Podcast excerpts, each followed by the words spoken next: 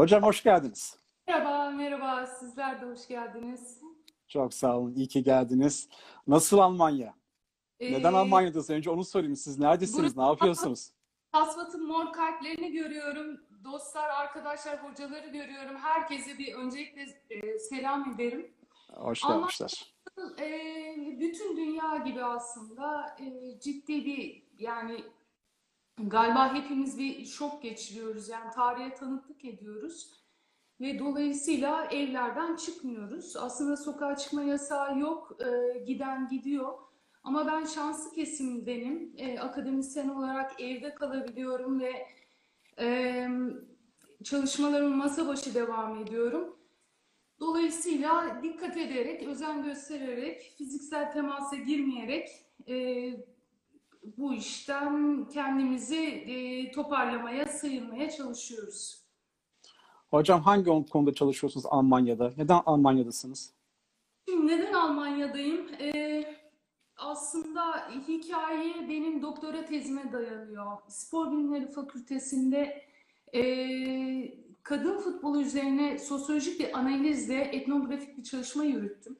Ve bu çalışmayı yürütürken de ee, hep daha ileriye nasıl taşırım ve daha farklı araştırma sorularını nasıl üretirim derken kendimi tabii ki son dönemde yine sosyolojide çok e, tırnak içerisinde popüler olan fakat araştırılması gereken göç mevzusuyla e, kendimi e, muhatap hissettim. Dolayısıyla burada Türkiye kökenli e, lisanslı kadın futbolcuların futbol alanındaki deneyimlerini inceliyorum. Hangi bağlamda? E, kadın olarak, futbolcu olarak ve göçmen olarak bu kesişimsellikte hangi öznel deneyimler var? E, ve bunun e, tabii ki kuramsal arka planıyla birlikte e, futbolcularla görüşme yaparak, antrenörlerle görüşme yaparak alan çalışmamı yapıyordum. E, Mart, Mart'ın başına kadar şimdi masa başı çalışmasına dönüştü. Peki hocam o futbolcular arasında şu an Türk milli takımında olan futbolcular var mı? A takımdan belli yaş Ee, gruplarını. Benim görüş benim görüştüğüm e, futbolcular arasında Almanya milli takımında U17'de e, ya U15'te başlayıp U17'de olan ondan sonra yine Türkiye'de A milli takımı ya da U17, U19'da oynayan futbolcular var.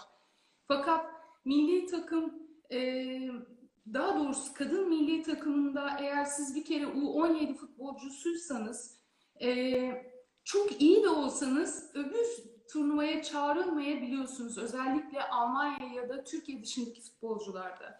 Çünkü orada devreye para giriyor. Yani hani nasıl Cenk Tosun çok rahatlıkla çağrılıyor. Her maç eğer sakat değilse biz biliyoruz ki o futbolcu o milli takımda oynayacak. Ama buradaki kadın futbolcular, milli futbolcular davet geldiğinde hareket edebilir durumda. Para nasıl devreye giriyor hocam peki? Yani para kimden kime gidiyor? TFF, TFF karar verecek uçak parası vereyim mi vermeyeyim mi? Almanya'da ikinci Bundesliga'da oynuyor futbolcu. Ben bu futbolcuyu çağırayım mı? Eğer para varsa ya da e, nasıl anlatayım? TFF'de para var hocam şimdi. Tamam. Ee, yanlış söyledim. Eğer parayı e, kullanmak isterse, Ha. eğer o turnuva önemliyse, hazırlık maçı değilse, bir iddia varsa biliyorsunuz bir eleme maçıysa tabii ki çağırıyor. Ama e, eğer işte e, atıyorum Gürcistan'da bir hazırlık karşılaşması yapacaksa belki de çağırmıyor. Onları da dinlemek lazım. Ben sadece futbolcuları dinliyorum. Evet. Ama büyükten futbolcu, futbolcular haklıdır büyük ihtimalle. E, hak dediğiniz şey e, hani göreceli, doğru dediğiniz şey göreceli. Ben futbolcuların deneyimleriyle ilgilendiğim için e, onların sesi olmaya çalışıyorum. Dolayısıyla belki ülkeye döndükten sonra umarım gelebilirsem Ağustos'ta e, Türkiye Futbol Federasyonu'ndaki ilgili kişilerle de görüşmeyi planlıyorum. Bakalım. Cevap alabileceğinizi düşünüyor musunuz hocam TFF'den? Şimdi TFF değişiyor. Yani e, ben hani e, hep kurtuluşa gözünü dikmeye çalışan, aydınlığa gözünü dikmeye çalışan biriyim. Tabii ki değişmeyen çok şey var ama e, hani dünya da değişiyor. Dünya dünyadaki mesela FIFA'nın UEFA'nın kadın futboluna bakış açısı e, e, bir nebze iyileşti. Dolayısıyla benim cevap alıp alamamamdan bağımsız olarak e, kadın futbolcuların futbol alanındaki o e, niteliğini, o e, liglerin niteliğini, milli takım niteliğini arttırması yönünde beklentilerim var. Bana cevap vermeseler benim için bu bir data olur. Bu benim için bir e, araştırmada yazabileceğim bir cümle olur yine de. Yani bir şekilde herhalde TFF'nin toplumsal cinsiyet politikası açısından da bir fikir verir değil mi? Tabii ki. Tabii ki. Zaten toplumsal cinsiyete duyarlı bir, e, olup olmadığı bir kurumun e, veri topluyor mu? Bununla ilgili istatistikler var mı? Arşivi var mı? Mesela ben doktora tezimi yaparken 2006'dan önceki kadın futboluna dair hiçbir bilgiye ulaşamadım. Mailler yazdım. Tabii ki yanıt alamadım. Ama o dönemin kadın futbol departmanı sorumlusu bana randevu verdi ve kendisiyle görüşme fırsatım oldu. Hani e, biraz bireysel niyetler de devreye giriyor orada. Peki Kurumsal hocam. Evet. Toplumsal cinsiyet politikası derken konuya girelim. Toplumsal cinsiyet nedir? Cinsiyetten farkı nedir? Ee, bir 50-60 yılın en temel sosyal bilimcilerin sorusu. Birçok da yanıtı var. Ee, Birçok klasik yanıtı da var. Cinsiyet biyolojik, e, hiç değişmeyeceği düşünülen yıllardır. E, fakat daha sonra e, farklı cinsiyetlerin farklı evet farklı cinsiyetlerin olduğu, farklı kromozomların olduğu, farklı örüntülerin olduğu bir alan. E, cinsiyet biyolojimizle açıklanıyor. Toplumsal cinsiyet ise biz anne karnında neysek o kız ya da oğlan olarak doğarken bize hazırlanan hikayeler aslında. Ben nasıl bir e, kız çocuğu olacağım? Ben nasıl bir kadın olacağım? Ben matematikte mi iyi olacağım yoksa e, duygusal konularda mı iyi olacağım? Ben mühendis mi olmalıyım? E, halter mi kaldırmalıyım? Yoksa çok kitap okuyan, annesinin sözünü dinleyen ve e, zorla evlendirilen biri mi? Anlatabiliyor muyum? Bizim hikayelerimiz toplumsal cinsiyet, kadınlara ve erkeklere e, yüklenen anlamlar. Fakat nereden baktığınız çok önemli. Ben iktidar ilişkileri temelinde bakıyorum. Toplumsal cinsiyet ilişkileri iktidar ilişkileri demek bizim gözümüzde. En azından biz spor bilimlerine bakarken, spor örüntülerine bakarken. Bu da şu demek, toplumsal cinsiyet ilişkisi bağlama göre, tarihe göre, politikalara göre, kültüre değişen, statik olmayan ilişkiler. Ve benim futbolla ilişkimi belirler. Sizin avukatlık ilişkinizi belirler. Avukat bir kadının e, o kurumdaki duruşunu belirler. Şimdi belirlemeyi de ya ben kabul ederim ya da etmem mevzusunda bireysel değildir. Yani yapıyla özne arasında da orada dinamik ilişkiler vardır. Kısacası toplumsal iktidar ilişkileri bakımından toplumsal cinsiyetini okuma eğilimindeyim bir araştırmacı olarak. İktidar kim hocam peki? Erkekler mi burada? İktidar e, yine bağlama göre değişir. Çok tartışılır bu. Tabii ki feminist kuramdan bakarsanız iktidar e, erkeklerin kadınlar üzerindeki tahakkümü erkeklerdir. Ama özellikle Kanon'un yaptığı çalışmalarla biz biliyoruz ki beyaz erkekler siyah erkeklere e, bir e, tahakküm kurar. Çok güçlü, çok kuvvetli, çok zengin erkekler daha yoksul erkeklere tahakküm kurar. Dolayısıyla kadının kadına yine keza. Mevzu burada cinsiyet değildir zaten. Artık hani e, or oraları geçtik. 30 yıl önce bütün kadınlar eziliyor.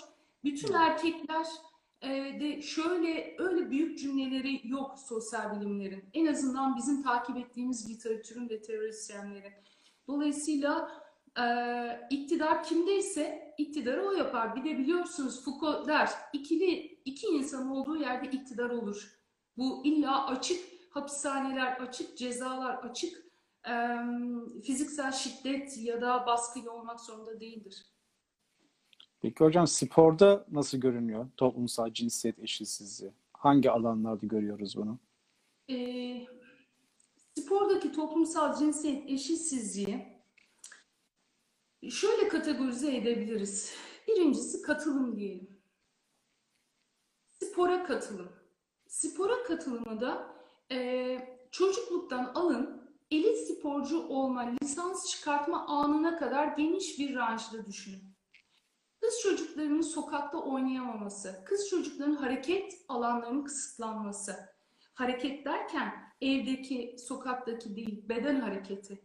Kız, kızın ahlaklı, namuslu, düzgün yetiştirilme kaygısıyla e, ağaca çıkmasının, topa vurmasının tabii ki kültürel etkenler de var. E, ama genel olarak yani artık bütün dünya hani Amerika'daki bir e, makale okuduğunuzda da bunu görüyoruz. Oğlan çocuklarının fiziksel aktiviteye, spora katılımı ebeveynleri tarafından daha çok destekleniyor. Birinci aşama burada başlıyor. Katılım, kat, yani sokak katılımıyla. İkincisi dünya kız çocuklarına ve oğlan çocuklarına eşit derecede o fırsatları sunmuyor. Örneğin bir 6 yaşındaki oğlan çocuğunu yine kültüre göre değişir. Oğlan çocuğu bir futbol kulübüne rahatlıkla yazdırılabilir. Ama Türkiye'de 6 yaşındaki bir kız çocuğunu alacak bir futbol kulübü yok. Almanya'da var, Amerika'da var, İngiltere'de var. Bunu konuştuğum her şey lütfen bölgesel, kültürel olarak algılanmalı. Öyle büyük genellemeler gibi bir iddiam yok. Fırsatlar, olanakların eşitsizlik temelinde kız çocukları ve oğlan çocuklarıyla buluşmasına beden eğitimi derslerini de ekleyebiliriz. Beden eğitimi dersleri müfredatları şimdi yeni yeni e, takip ettiğim kadarıyla düzenleniyor ama toplumsal cinsiyeti duyarlı müfredatlardan uzak, yarışmacı, oğlanların e, o heyecanını aldırıcı, futbol topu oğlanlara, kız çocuklarına voleybol ya da ip oyunları Böylece sporlar cinsiyetlendiriliyor. Eşitsizlikler burada başlıyor. Yine e, ben doktora tezimde e, denk gelmişti. 1987'deki Talim Terbiye Kurulu, yani Milli Eğitim Bakanlığı'nın e, ilkokul, lise, e, beden eğitimi müfredatı da 2006'ya kadar futbol ve güreş ünitelerinden kız çocukları muaf tutuldu. Şimdi düşünebiliyor musunuz? Eğer ben de o dönem 2006 öncesi biz sokakta futbol oynuyorduk tabii. Ama hani üniteden e, kız çocuğunu siz çıkartıyorsunuz. Sonra kız çocuğu özel değil. Ben gidip bir kulübe yazılacağım dediğinde 10 yaşında, 12 yaşında diyemez. Onu anne baba izin verecek. Anne baba diyecek ki senin bacakların gözükecek. Onun için izin vermiyorum ya da aferin kızım devam et diyecek. Ee, anlatabiliyor muyum? Burada başlıyor. Sonra sporcu oldu. Toplumsal cinsiyet eşitsizlikler, maddi olanakların kullanılması, nitelikli eğitime, sportif perform yani performansı geliştirici eğitime ulaşılması, e, kulüpler, e, milli takım organizasyonları, bugün Amerika Birleşik Devletleri kadın futbol takımı hala mücadele veriyor. Yani paradan da öte nitelik açısından. Medyada temsil. Sonra bu sporcu arkadaşımız hakem olmak isteyecek, antrenör olmak isteyecek, spor uzmanı olmak isteyecek. Hep cam tavanlarla karşılaşacak. Çünkü spor e, tırnak içerisinde e, fazlasıyla erkeklerin, erkekliğin yüceltildiği bir alan. Kadınlar oraya zorla zorla girmeye çalışıyor. Onun için bütün sporcu kadınların hikayeleri her şeye rağmen direndim, her şeye rağmen yaptım. Sen yapamazsın ama dediler ama ben inat ettim cümleleriyle dolu. Hiç erkek sporculardan böyle cümleler hani çok yoksul değilse duymadık. Sporcu ayağı böyle. Sonra spor örgütleri, başkanlıklar, yönetim kurulları, toplumsal cinsiyet eşitsizlikleri burada devam ediyor. Biz bunun adına ne diyebiliriz? Karar alma mekanizmalarında kadınlar az temsil ediliyor. Sonra medyada temsil yine kadın sporcuların e, önemsizleştirilmesi, cinselleştirilmesi, sonra toplumsal cinsiyet temelli şiddet. Hem orada cinsel tacizi var, hem nefret söylemleri, kadın düşmanlığı. Böyle çok boyutlu bakabiliriz yani toplumsal cinsiyet temelli spora. Bu boyutları birazcık açabilir miyiz izin verirseniz? Tabii. Yani başlıklar olarak söyledik ama peki hocam şöyle söyleyeyim onlara bu girmeden önce. Erkekler peki zarar görmüyor mu toplumsal cinsiyet eşitsizliğinden? Mesela dediniz ki yani çok fakir değilse bir sporcu, bir erkek işte bu sporu erkek olduğum için yapamadım demez dediniz. Ama mesela, mesela İlknur Hanım'ın ben bir makalesini okudum. Ee, mesela şeyden bahsediyor işte. Jimnastik, yoga, step. Bunlar mesela erkekleri pek yakıştırmayan sporlar Türkiye'de. Ve o dallarda da mesela başarılı olmak zor. Yani spora başlamak bir sorun zaten. Yani şimdi son 2-3 senedir erkek jimnastikçilerimiz bayağı başarılı oluyor ama yani baktığın zaman orana spor genel müdürlüğünün sitesine girdiğimiz zaman her federasyonun kadın erkek sporcu ayrımı var. Mesela voleybolda, jimnastikte kadınların çok ciddi bir şekilde erkeklere fark attığını görüyoruz lisanslı sporcu olarak. Çok az var gerçekten. Bir yandan kadınlarla ilgili şöyle bir sorun var. Mesela benim müvekkilim vardı. Mesela güreş zamanında 2004 yılına kadar alınmıyor diyordunuz şeye, müfredata. Bir kadın güreşçi e, müvekkilim vardı. Diyordu ki yani bizim iyi olmamız için yani yabancılarla yarışmamız için bizim erkeklerle antrenman yapmamız lazım.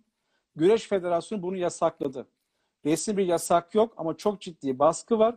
Ben fitness salonlarına gidiyorum. Orada işte özel odalarda, işte yoga salonunda, ne bileyim işte aerobik salonunda erkek arkadaşlarımla, erkek güreşçilerle antrenman yapıyorum. Ben bunu saklamak zorundayım dedim. Ve hatta Güreş Federasyonu Başkanı ben 3-4 ay önce bir beyanını okudum medyada. Diyor ki yurt dışında erkekler kadınlar birlikte antrenman yapabilir ama bizim midemiz o kadar geniş değil dedi. Yani bunun midi genişliğine bağladı açıkçası. Mesela boksörler de yani kadın boksörler erkeklerle antrenman yaptığı zaman daha fazla hızlanıyor tabii. Çok daha iyi oluyor. Mesela ben çok uzun süre eskrim yaptım. 8 sene, 9 sene. Orada özellikle kız arkadaşlarımızın bizimle antrenman yapması isteniyordu. Yani en son antrenmanın sonu diyorlardı ki şu çocukla, şu oğlanla yap maç. Çünkü erkek her ya birazcık daha hızlı, daha güçlü, daha sert vuruyor o fizyolojik şeyden ötürü. Yani eşitler arası olmasa erkeklerle yarış böylece hem cinslerine karşı daha güçlü olursun. Ama dediğim gibi yani Türkiye'de federasyonun çok büyük baskısı var. Ve şeye geleceğim. Dün veya geçen gün bir kötü olaya denk geldik Twitter'da. Ee, bir öğrenci arkadaş lisans hatta ön lisansla okuyor galiba. Twitter'da e, bazı hareketler paylaştı. Videosunu çekmiş. İşte başörtülü bir arkadaşımız. Ve dini temel alarak din üzerinden çok büyük saldırılar oldu bu arkadaşa. Ve bu arkadaşımız da bayağı dik durdu. Yani ben yine bildiğimi yapacağım, mezun olacağım ve fizyoterapist olacağım. Ve ben bu videoyu yayınlamaya devam edeceğim dedi. Tamam o kendisi güçlü ama belki bir sürü kız, mesela siz de örneği verdiniz. Bir kız sporcu, spor yapmak istediği zaman aman bacağın görünecek mi, ayağın görünecek mi? İşte bu din temelli mi diye mi bilmiyoruz ama ben bir tez okudum sizin yayınınıza bu yayına hazırlanırken.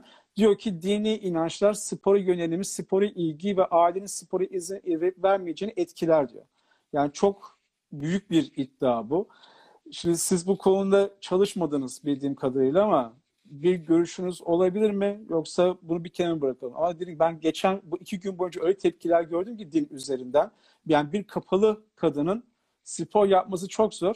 Yapacağı zaman da her yeri kapalı herhalde spor yapması lazım. Mesela şu anda Türkiye'de her yeri kapatılan sporlar, işte tekvando var, wushu var ve gerçekten çok fazla başörtülü kadın sporcu görüyoruz orada. Oraya yönelmişler. Orada da çok da başarılılar. Ve gerçekten sporcuların oraya odaklandığını görüyoruz. Sizce din spora yönelimi, spora ilgi ve sporcu vasfını etkiliyor mudur? Ee, teşekkür ederim. Aslında iki soru oldu. Bir erkekler etkilenmiyor mu? Evet. Evet. Ee, ona iki çift bir şey söylemem lazım unutmadan. Şimdi sporda toplumsal cinsiyet çalışmaları önce zaten hani e, kadın ve spor çalışmaları olarak başladı. Kadınların görünürlüğü üzerinden. Çünkü spora ait bütün veriler, bütün performans kriterleri erkek e, katılımcılar üzerinden alınan datalara dayanıyordu. Ve o dönemin atletleri, feminist atletleri ve daha sonra aktivist olan e, ve e, akademik e, insanlar bir dakika bu işte bir terslik var, sporda kadınlar da var dedi. Şimdi e, zaten bir yüzyıldır da bunun mücadelesi veriliyor. Lakin özellikle e, feminist literatürün e, gelişmesi, daha doğrusu işte post yapısalcı teorilerin e, girmesi, farklı kuramların beslenmesiyle artık toplumsal cinsiyet bizim gözümüzde de yani Türkiye'de birlikte çalışım hocalarımın gözünde de sadece kadın çalışması değil. Erkekler etkilenmez mi? Yani e, er- erkek olmanın kendisi ne? Hani sert, militarist, e, e, kuvvetli, bütün sporlarda başarılı. Zaten futbol e, hani o erkeklik öğretisi olarak başlatıldı e, İngiltere'de. Fut, daha doğrusu futbol e, oğlan çocukların okullarında okutulan, e, yaptırılan bir spor dalıydı. Dolayısıyla beden eğitimine dersine katılmak istemeyen, onlarla futbol oynamak istemeyen, e, basketbol oynamak istemeyen, fark etmez futbol, e, oğlanlar sen kız gibisin, sen ne biçim erkeksin, sen bizden değilsin diye kenara itildi.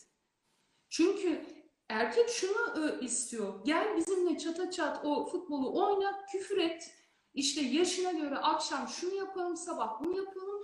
Hani e, erkeklik e, hali var. Bunun dışındaysanız siz, ben hayır spor yapmak istemiyorum, hoşlanmıyorum, ben müzikle ilgileniyorum, ben başka bir şeyle ilgileniyorum ya da baleyle ilgileniyorum dediğinizde siz öteki erkek oluyorsunuz. Bu kesinlikle toplumsal cinsiyet bugün artık kadınlık erkeklikten queer teoriye kadar yani e, LGBT plus e, artıya kadar bütün e, cinsiyet ve cinselliklerle ilgili konularla ilgilenir. Bunu bir koymak lazım. Ee, bahsettiğiniz arkadaşın videosunu gördüm tabii ki. Ve e, orada iki, üç şey var. Yani o videodan bağımsız olarak e, dünyadaki kadın spor, e, sivil toplum örgütleri başta olmak üzere IFSGV'dir, işte diğerleri ve KASVAK bizim de e, kurucusu olduğumuz e, KASVAK başta olmak üzere biz şunu deriz. E, herkesin spor yapma hakkı vardır.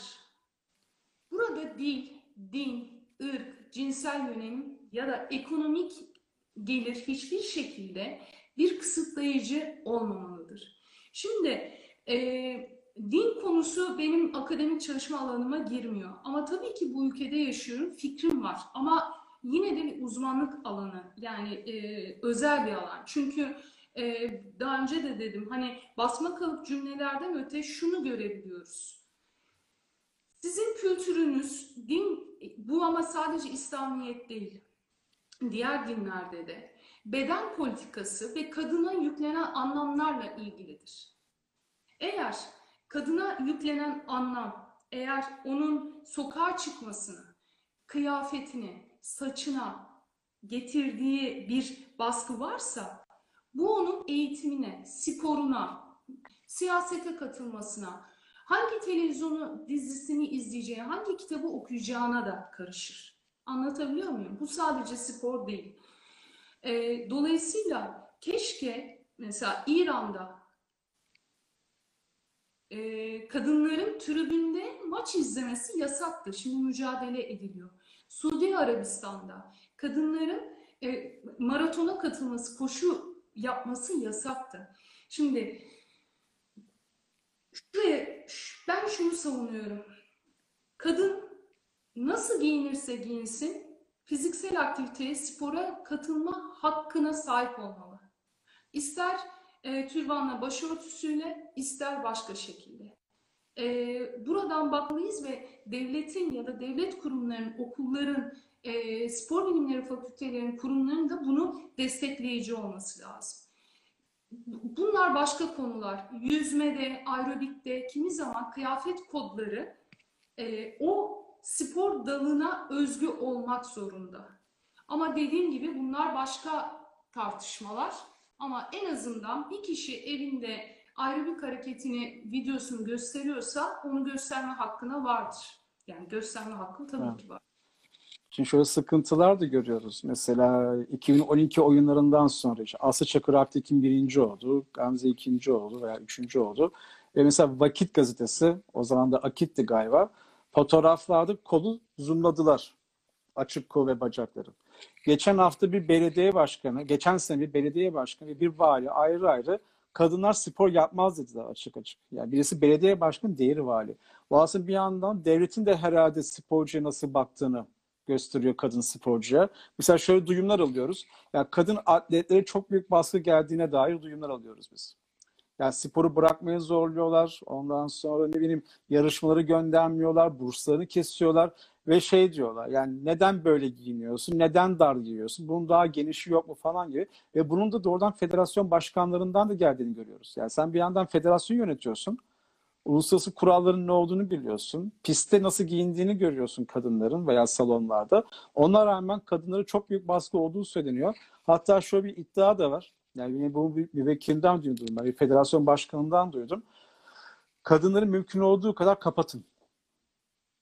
Yani maçlar yani kapalı kıyafet giyilirse kapalı kıyafet giyilsin. Mesela şeyde de var, jimnastikte de var biliyorsunuz. Şu anda mesela kolları kapatabiliyorlar. Eskiden açıktı kollar. Şu an kapanabiliyor. Mümkün olduğu kadar kapatın diye bir şekilde beyan geldi, talimat geldi iddia ediliyor. Ve şeyi de görüyorum. Mesela eskiden geçmişten Mehmet Ali Şahin eski bakan Süreyya Ayhan olayında bakandı ve Süreyya Ayhan'a çok büyük baskı yaptığını biliyoruz. Yani antrenmanlarla ilgili, kılık kıyafetiyle ilgili, maçlara katılmayla ilgili. Siz acaba çalışmalarınızda doktora tezini hazırlarken veya şu anda mesela Almanya'da yaşayan ama Türkiye kampa gelen kadın sporcularımız var. Bu şekilde doğrudan doğruya federasyon içinden baskı yapıldığına dair bir veri aldınız mı? Röportajlarda bu şekilde dönüşler aldınız mı? Şimdi, e, benim görüştüklerim arasında yok ama sizin bahsettiğiniz şey e, gelenekselci ve muhafazakar bir e, iktidar anlayışıyla ilgili. Bu sadece sporda değil, bizim toplumsal yaşamlarımızda da var. Şimdi e, konudan sapmak istemem.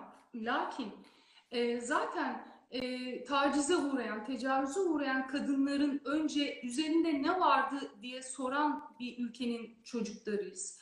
Dolayısıyla e, bunların önüne e, nasıl geçilir? Bunların önüne hala e, ben aynı şeyi savunuyorum. E, bugün sporcu olan ve e, daha ilerici insanların ve e, kadınların eşitliğinden ya da kadınların beden bütünlüğünün e, korunmasından yana yöneticilerin geçmesiyle olabilecek bir şey. Bu sadece sporda değil. Benim görüştüğüm futbolcular arasında yok. Almanya'da böyle bir sorun yok zaten. Yani Almanya'da e, en azından benim kaldığım şu kısacık dönemde kimse kimsenin saçına kısa saçım var, uzun saçım var, mini etek mi giymiş, ne giymiş bunlara bakılmıyor. Bunlar çok kültürel şeyler. Ama şunu unutmayalım biz hiçbir zaman İran olmadık. İran'da olmayacağız. Yani bizim toplumun o tarihsel yapısı da buna e, izin verecek bir durumda değil. Peki şeyden bahsettiğinizde yöneticiler şu an sporcu olan veya işte kadın erkek eşitliğini düşünen, buna inanan ve bunun için aslında çaba harcayacak kişinin yönetici olması lazım. Şimdi erkeklerden var mı şu anda hali hazır federasyonunda bu tür yöneticiler? Yani ben bilmiyorum açıkçası. Çünkü bir de 55 federasyon, 60 federasyon var. Hepsini bilmek mümkün değil ama yani mesela bu konuda ya bu federasyon çok iyi. Gerçekten kadın erkek eşitliğine önem veriyorlar. Kadınlara çok önem veriyorlar şekilde geri dönüş aldığınız, bilgi aldığınız federasyon veya federasyonlar var mı Türkiye'de? Benim doğrudan yok ama istatistiklere baktığımızda bir takım şeyleri görebiliriz. Ee, ben hani e, hangi e, hangi erkek eşitlikçi hiç bununla ilgilenmedim. Yani ben daha çok e, o kurumun kurumsal bakış açısı evet. onunla ilgilendim. Yoksa Ahmet'in eşitlikçi olması, Mehmet'in kadınlara kötü davranması mevzusu hani benim bir araştırmacı olarak ilgimi de çekmiyor. Yani şöyle söyleyeyim, ben federasyon olarak sordum zaten. Federasyon olarak eşitlikçi olan, eşitlikçi yönetimi belirlemiş, benimsemiş federasyon var mı? O anlamda sordum zaten. İşte e, eşitlikçiliğin kıstası ne? Bunun şeyleri ne? Standardı ne? E, mesela e, Uluslararası Olimpiyat Komitesi diyor ki en az yüzde 40 yani değişmediyse en son e, olimpik anlaşmada 2020 olimpik anlaşmada öyleydi. Yüzde 40 kadın yönetici olacak diyor. FIFA diyor ki e, 2021'e kadar en az futbol federasyonlarında bir kadın yönetici olacak diyor. Şimdi bu bunlar normlar, standartlar belirleniyor zaten. Hani bir 30 yıldır bütün e, beyannameleri açın, e, daha doğrusu yönetmelikleri açın, kotalar var. Şimdi Türkiye Futbol Federasyonu örneğin e, yönetim kademesinde hiçbir kadın yok. Kaldı ki Türkiye Futbol Federasyonu ayrı bir kadın futbol birimi yok. Evet. Nereye bağlı? Futbol Gelişim Direktörlüğü'ne bağlı hala. Ee, üç federasyonumuzun başkanı kadın. İşin ilginç yanı bu federasyon yönetim kurulundaki kadın erkek oranlarına baktığınızda kadın yöneticilerin olduğunu görüyorsunuz. Ama bunlar da değişiyor biliyorsunuz seçimler vesaire vesaireyle. Ee, yine voleybolda kadınlar fazla diyoruz ama yönetim kurulunda kadın sayısı az. Antrenörlük kadın sayısı erkeklere göre az. Kadınlar nerede fazla antrenör olarak, yönetici olarak? Jimnastikte. Şimdi o cinsiyetlendirilmiş sporlara göre değişiyor. Ee, hani bunun kurumsal olarak kabul edilmesi lazım. Ee, Olimpiyat Komitesi'nin dinlenmesi lazım. FIFA'yı eleştirin. Ben FIFA'nın çoğu şeyine karşıyımdır. Fakat öyle önemli şeyler söylüyor ki bunu Türkiye Futbol Federasyonu dinlemesi lazım. Oradaki iki kişinin e, eşitlikçi olup olmamasından öte e, bunu kurumsal olarak nasıl hayata geçireceğiz? Aslında mevzu bu. Mesela şöyle enteresan bir şey de var. IOC'nin işte bu kota şeyinden bahsedin. Yüzde 40 en az. Türkiye Milli Olimpiyat Komitesi'ne bakıyorsunuz. Kadın yönetici yok. Bir tane belki. Aa. Ama şöyle bir enteresan bir bir yanda kişiye bağlı aslında. Evet kurumsallık olması lazım. Yani kişiye bağlı. Çünkü Uğur Erdener bir yandan IOC Yürütme Kurulu üyesi. Yani IOC'de bu kadar aktif olan, IOC yönetiminde bu kadar yoğun mesaisi olan, söz geçirebilen birisinin kendi yönettiği olimpiyat komitesine bu tür kotalar getirmemesi, çünkü o kotayı Uğur Erdener getirecek, başkası getiremez. E, Yani onun sunması lazım. gireyim. Türkiye'de e, bu kota mevzusuna en çok özen gösteren ve o cinsiyet eşitliği politikalarını yürüten e, TUMOK'tur. E, yanlış hatırlamıyorsam bir yere yazmıştım. 4 ya da 5 kadın yönetici vardır. E, E, şimdi bir düzeltme de geldi burada. Teşekkür ediyorum. Sporda alt dire kadın düzeltmiş. Teşekkür ediyorum. Tabii, Ee, yani benim hemen aha. itiraz istedim. E, TUMOK, e, Neşe Hoca zaten bir e, uzun bir süredir genel sekreter görevinde fakat o e, sekreterliği hani sekreter hani tipik kadınlara sekreter görevi verilir olarak algılamamalı.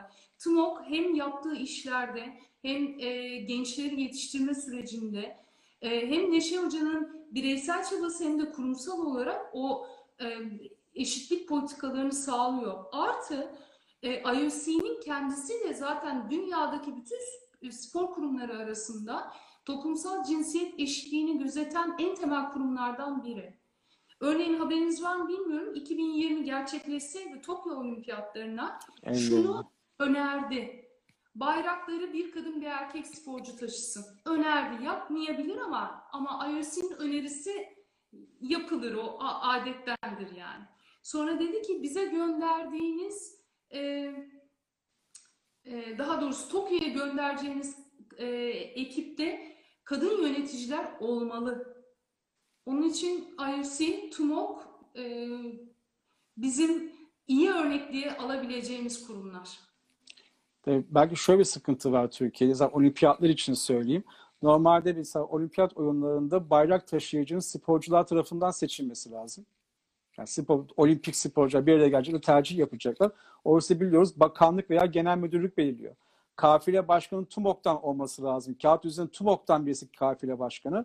Ama tüm kafileyi yöneten spor genel müdürü. Yani tüm dünyada, en azından Avrupa'da spor yönetimleri ulusal olimpiyat komiteleri üzerinden yürürken Türkiye'de bakanlık üzerinden, genel müdürlük üzerinden yürüyor. Ve maalesef TUMOK'a ve hatta Paralimpik Komitesi'ne pek fazla saygı göstermiyorlar. Mesela şimdi e, öneri gelmiş bir erkek bir kadın olsun. Uygulanacak mı emin değilim. Hatta şu da var. Hatırlarsınız gezi olayları zamanı Akdeniz oyunları gerçekleşmişti. Ve Rıza Kayaalp'in bir sözü vardı. Bir tweet'i vardı hatırlıyorsunuz. Ermeni etrafı ortamı Ermenileri bıraktınız diye. Çok büyük tepki oldu. Ve o tepkiye rağmen iki hafta sonra bayrağı Rıza taşıdı. Hatta diyor yani Rıza nasıl taşıyor? Yani o kadar sporcu varken neden Rıza taşıyor? Yani devletin zaten politikası çok ilginç ve TUMOK da açıkçası yani TUMOK bir sürü rapor yayınlıyor. O raporları mesela biz görmüyoruz. Yani raporların yazıldığını biliyoruz.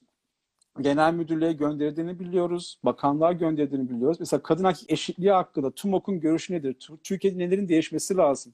Bu konuda maalesef aktif rol almıyor. Ya kendisini ortaya atmıyor. Bir şey kamuoyu yaratmaya çalışmıyor. Lobi yapmıyor.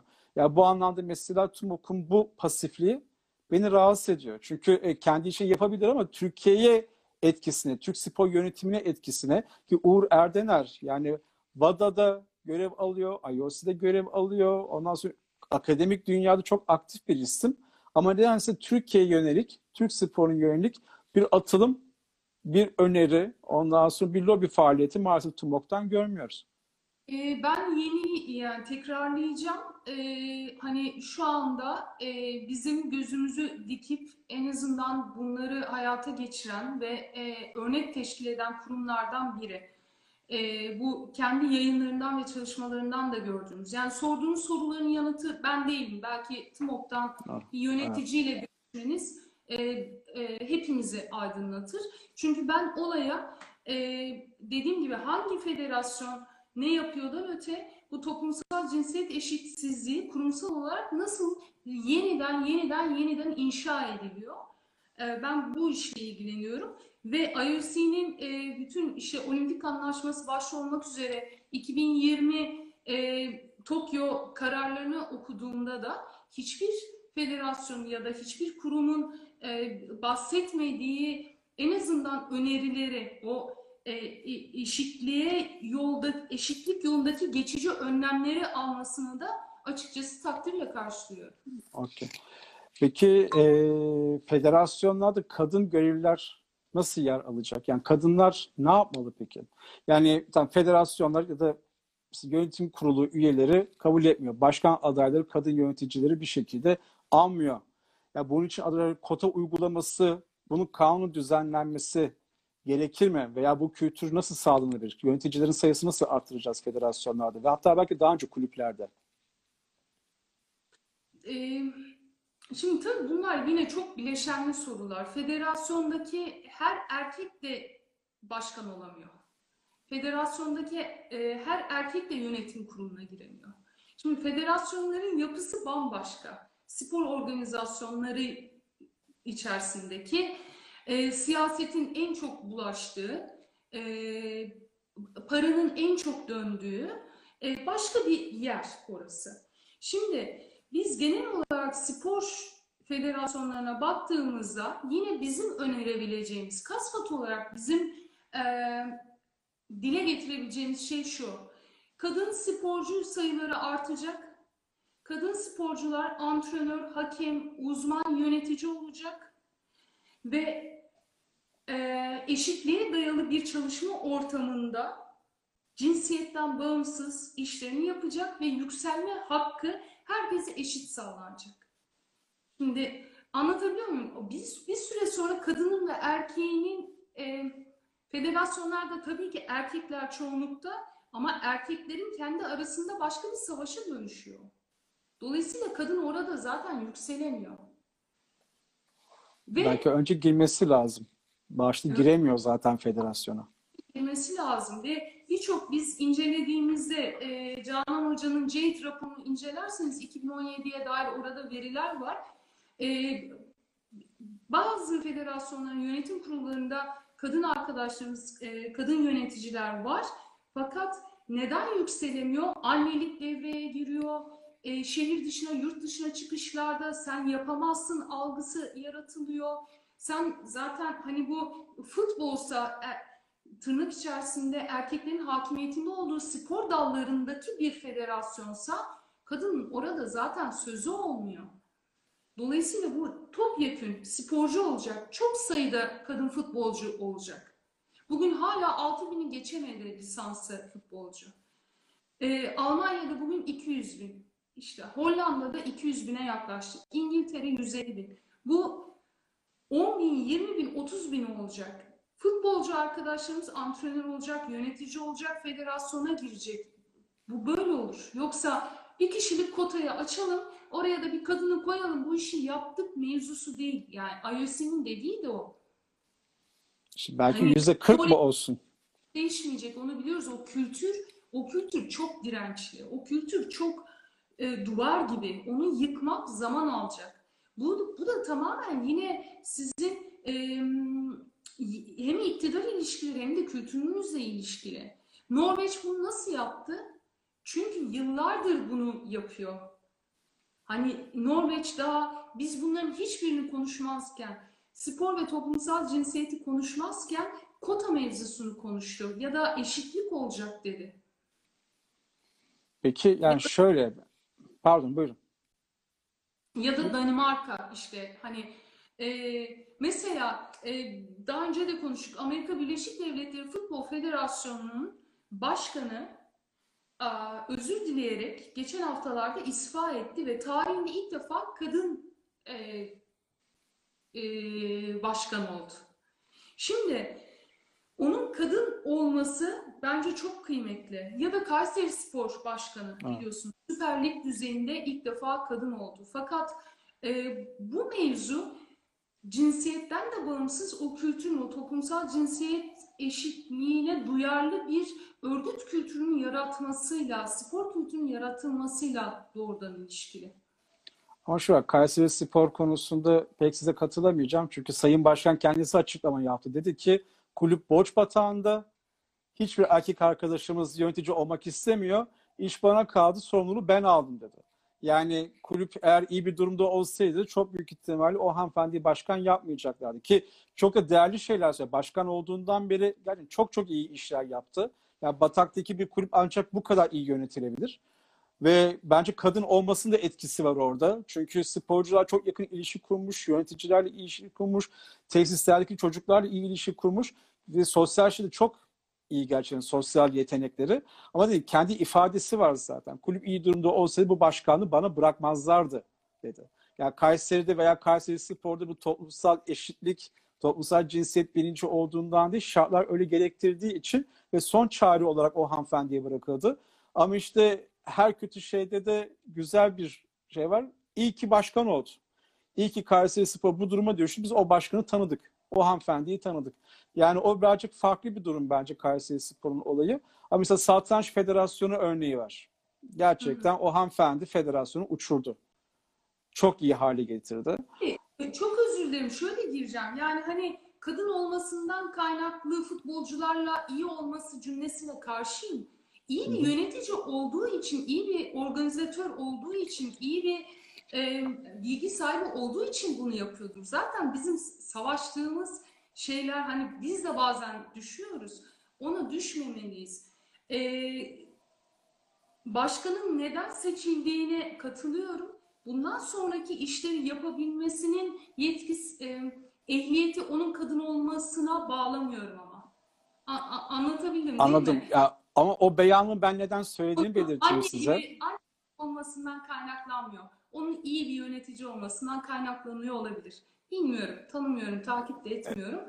Ama hani kadınlar bu bunları atfetmeden e, yani keşke keşke sporun sporun kendisinde yönetim kademelerinin her bileşeninde cinsiyeti keşke konuşmasak. Başkanların cinsiyetini keşke konuşmasak. Bu kotaları keşke koymasak.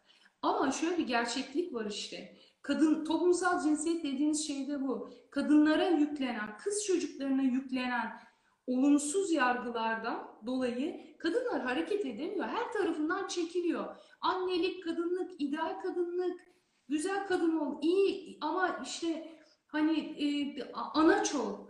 Bir dakika. Hani önce bir insan sonra yönetici, sonra sporcu, sonra bir şey. Neyse artık o. Evet. Hani o Ama şöyle kurtulmanın yolunu arıyoruz. Evet. Ama Kayseri Spor Başkanı ile ilgili ifade benim değil, onu söyleyeyim. Kayseri Spor Başkanı bunu kendisi söyledi. Bunu kendi ifadesi. Kadın olduğu için kabul. Şöyle sporcular dedi beni dedi abla gibi görüyorlar. Erkek bizim erkek yöneticimiz çok şey çok sertler. Sporcular onlara yaklaşamıyordu. Ben başkan olduktan sonra bana abla gibi hatta çok genç sporcular var. Beni anne gibi kabul ediyorlar dedi. Şimdi Kayseri Başkanı hep kadın kimliği üzerinden zaten iyi yöneticiliğini anlatıyor. Bu onun beyanları ki bana kalsa iyi yönetici olduğu için böyle. Ama hanımefendi zaten kendisini bu şekilde tanıtıyor. Ben kesin onun ağzıyla, onun sözleriyle size söyledim. Anladım, anladım. Yani- Yani, biliyorum. Yani maalesef keşke ben iyi yöneticiyim şeklinde gitseydi ama hep bir şey yani kendisini legalize etmeye çalışıyor. Çok doğru çünkü yönetim kurulunda hatta belki yani işte ülkede şu an tek kadın başkan. Ve ben iyi yöneticiyim desem ha denecek. O yüzden hep kadın kimliği üzerinden kendisini ifade etmeye başlıyor. O yüzden onun ifadelerini ben size yansıttım. Benim asla görüşüm değil. Çünkü ya kadın erkek beni hiç ilgilendirmiyor. Yeter ki iyi yapsın işini. Ama hanımefendi dediği gibi o kimliğini öne çıkarıyor. İşte şimdi bireyler bunları çıkartır. Benim az önce söylemeye çalıştığım da o. Buna dair o kadar çok araştırma var ki. Ee, kadın yöneticiler ya da boks alanında mesela e, bir kadın boksörden şu beklenir. Sahada, e, ringde er- erkek gibi güçlü ol. Ya da yönetim kademesinde işte sabahlara kadar çalışan e, annelik vasfını bir kenara bırakıp e, o erkek gibiliği yücelten kadınlar istenir bir yandan. Öte yandan o erkek gibiliği yücelten kadınların da ideal kadınlığa uygun arzu edilebilir kadınlar olması da beklenir. Bu böyle çetrefilli bir olay. Biz bütün söylemlerimizde e, başkan öyle der. Bir başkası, bir sporcu arkadaşlarımız e, bu ülkede biz çok gördük. Hani banka reklamlarında altınlarla koşan e, Evet. sporcularımızı, sadece annelik üzerinden vurgu yapan kadın sporcularımızı, e, şu o bir gerçek yani. Hani e, Ronaldo'nun babalığı dışında çok az baba figürleri görüyoruz. Şimdi bunlar gerçek ama e, toplumsal cinsiyet eşitliği mevzusundan baktığımda bu tür rollerin arındırılıp sporcu kimliğinin, yönetici kimliğinin, öğretmen kimliğinin hani Evet. yine e, bu e, online eğitimde çok ünlü bir tweet var. Ben benim de sinirlendiğim. E, hani ben İngiltere'de yaşıyorum. Bu öğretmeni görünce e, İngilizce Evet. Evet. farkı yok o sizin dediğiniz türbanlı kadının e, spor hareketlerini gösterip eleştirilmesiyle o kadının e, sırf kadın olmasından Evet, kaynaklı- evet. e, umarım anlatıyorum. Tabii Ama tabii. Hı. O, o rahatlığı bulabiliyor insanlar. Orada kibir üretiliyor. Orada iktidar ilişkileri zaten toplumsal cinsiyet ilişkileri orada başlıyor. Ben çok iyi İngilizce biliyorum ve bu kadın başaramıyor diyor. Onu, o, onu kendine hak görüyor. O öbür kadına da yapıldığı gibi. Şimdi hocam Neyse. çok başlık zaten söylemiştiniz siz ki bunun hepsini bir saat anlatmak mümkün değil, konuşmak mümkün değil. Ama son bir sorum olacak size. Çünkü bir takipçim soru değil de ya buna diyebilirsiniz çok sevinirim demişti. Bir Semenya kararı var biliyorsunuz. Kasper Semenya olayı var. Ondan sonra Duty Chant sanırım böyle söyleniyor. Duty Chant olayı var. Bunun hakkında sizin yorumlarınızı alabilir miyiz? Yani bu iki sporcu işte transseksüel daha doğrusu belli şeyleri daha fazla ve Atletizm Federasyonu efendim Intersex sporcular. evet Hatta yani Uluslararası Atletizm Federasyonu da bunları yarışmaya almak istemedi. İşte madalyalarını geri aldı. Semenya'yı şu an zaten almıyorlar ve Semenya önce spor tahkim mahkemesinde dava açtı. Reddedildi. Şimdi İsviçre Federal Mahkemesi'ne gitti. Federal Mahkeme önce şey dedi. Tamam dedi. Ben bu yönetmenin yürüyüşünü durduruyorum. Sen yarışmalara katıl. Ama IAF itiraz etti. Dedi ki Federal Mahkeme evet dedi yani bu iptal davasını kesin kazanılacağına dair bir durum yok. Kesin değil. O yüzden ben yürütmeyi durdurma kararını kaldırıyorum. Semenya yarışmaları katılamaz dedi. Şimdi olay nedir? Durum nedir? Bunları yönelik bu faaliyetin, bu kararların anlamı nedir? Önemi nedir? Şimdi e, bu bahsettiğiniz olay bir spor müsabakasında o sporcunun cinsiyetinin yani kadın olduğunun tasdiklenme işidir cinsiyet testi. Cinsiyeti doğrulama testi. Bunun 1936 Berlin Olimpiyatlarına kadar gider. Buraları hiç girmeyelim. Erken döneme bakalım. Ee, Mart 2019'da e, her şey e, sadeleşti. E, mahkemeler, e, Kasım e, Tahkim Kurulu'nun verdiği kararlar. Şimdi e, İAF yani ah, Kasım'dan beri de Dünya Atletizm Birliği artık yeni adı. E, Dünya Atletizm Birliği diyor ki 46 XY kromozomu, daha doğrusu çok detaya girmeden en basit haliyle e, cinsel gelişim farklılıkları eskiden bozukluğu denirdi. Bizim APA'da e, Disorder'da da öyle yazardı. Cinsel e, gelişim farklılıkları olan kadın sporcular nasıl yarışacak? Soru bu. Bunu da testosteron seviyesine bağladılar. Testosteron seviyesi 5 mol bölü litrenin altında olursa kadın, üstünde olursa yarışamaz dedi. Fakat bunu sadece kadınlara uyguladığı için, hiçbir bilimsel dayanağı olmadığı için, bunu bir eee, yani farklı bir şekilde politika, ırkçılık e, ve kimi çok değerli akademisyenlere göre kadın düşmanlığı bakış açılarından kaynaklı e, bir içi boş bir politik olarak görebiliriz. Fakat yaptırımı var. Şuna dayandırdılar en sonunda.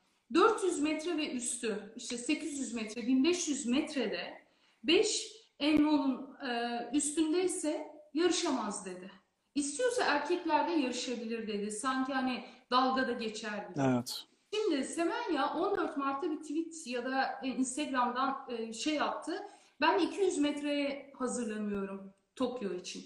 Çünkü İAF, e, İAF Sağlık Bilim Kurulu Başkanı var ve bunların bir kurulu var. 2017'de bir makale yayınladılar. Dediler ki yüksek testosteron kadınlarda e, şu şu şu alanlarda performansı arttırır. 2018'in başı itibariyle bu makaledeki verilerin bilimsel dayanağının olmadığı ispat edildi. İAF geri adım attı. Dedi ki, aa pardon geri çekiyorum. İstatistiklerde problem var. Sonra istatistiklerle oynandı. Eskiden 10 mol olan testosteron seviyesi 5'e indirildi. Eskiden, eskiden sırık atma alanı da vardı. Şimdi sadece 400 metre, yanlış hatırlamıyorsam tabii yanlış olabilir. 400 metre, 1500 metrede yarışamaz. Kim yarışıyor burada? Semenya yarışıyor zaten. Şimdi bu cinsiyet testi üstün başarı gösteren, rekortmen olan kadın sporculara uygulanan, hayır ya burada bir hata var, sen erkek olabilirsin ve adil ol- olmayabilir dedikleri bir uygulama. Bu gerçekten e, bırakın kadın sporculara yapılan haksızlığı insanlık dışı bir uygulama.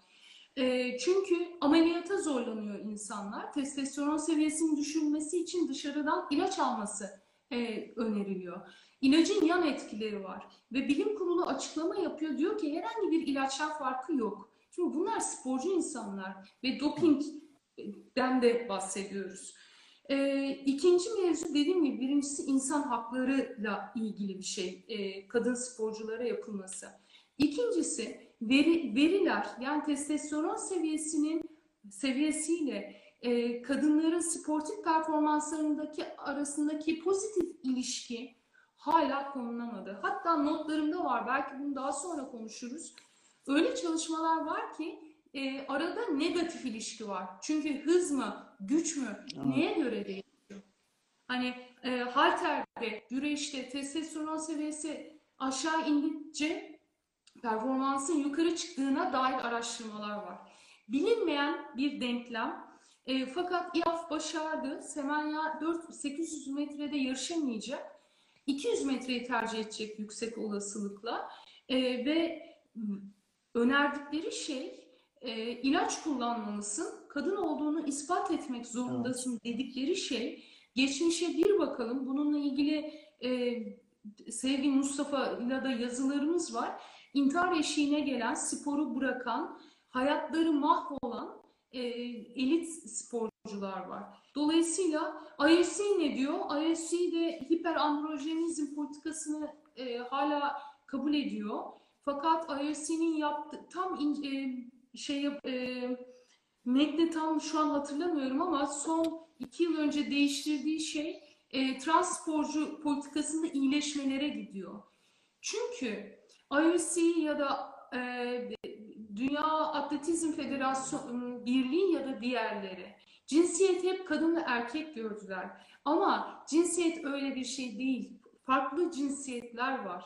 Buna eskiden bozukluk diyorlardı. Buna bozukluk diyemeyiz. Doğası böyle. Bir de bilmeyenler için söyleyeyim. Zaten siz dışarıdan elit bir spor yani yarışmacı bir sporcu dışarıdan testosteron aldığınızda bunun adı dopingdir.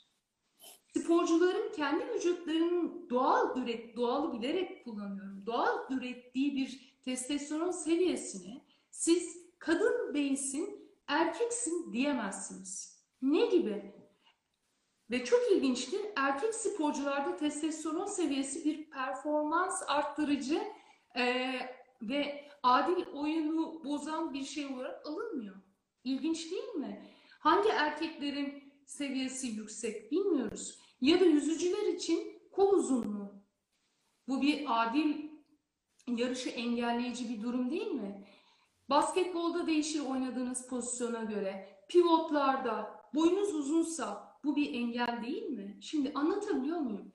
Testosteron seviyesi de e, kadın sporcuların e, erkeklikle eşleştirilebilecekleri ya da performansı arttıran bir bilimsel kanıdı hala yok.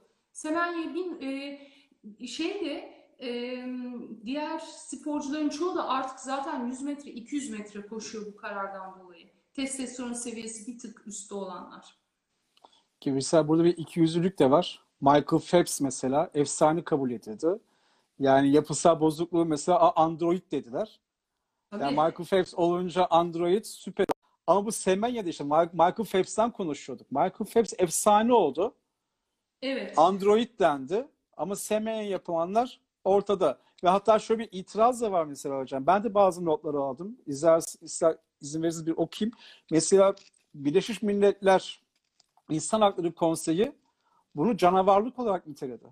Evet. yapılanı. Yani hem IMF'i suçladılar hem KAS'ı suçladılar. Hatta bir makale okudu. Bir hukuk makalesinde diyor ki yani spor tahkim mahkemesi bir devlet mahkemesi değil. Bir vakıf. Ve şey diyor o makalede. Ya bir özel hukuk kişisi, tüzelcisi bir vakıf bir kadının cinsiyetiyle ilgili, vücuduyla ilgili nasıl karar verebilir?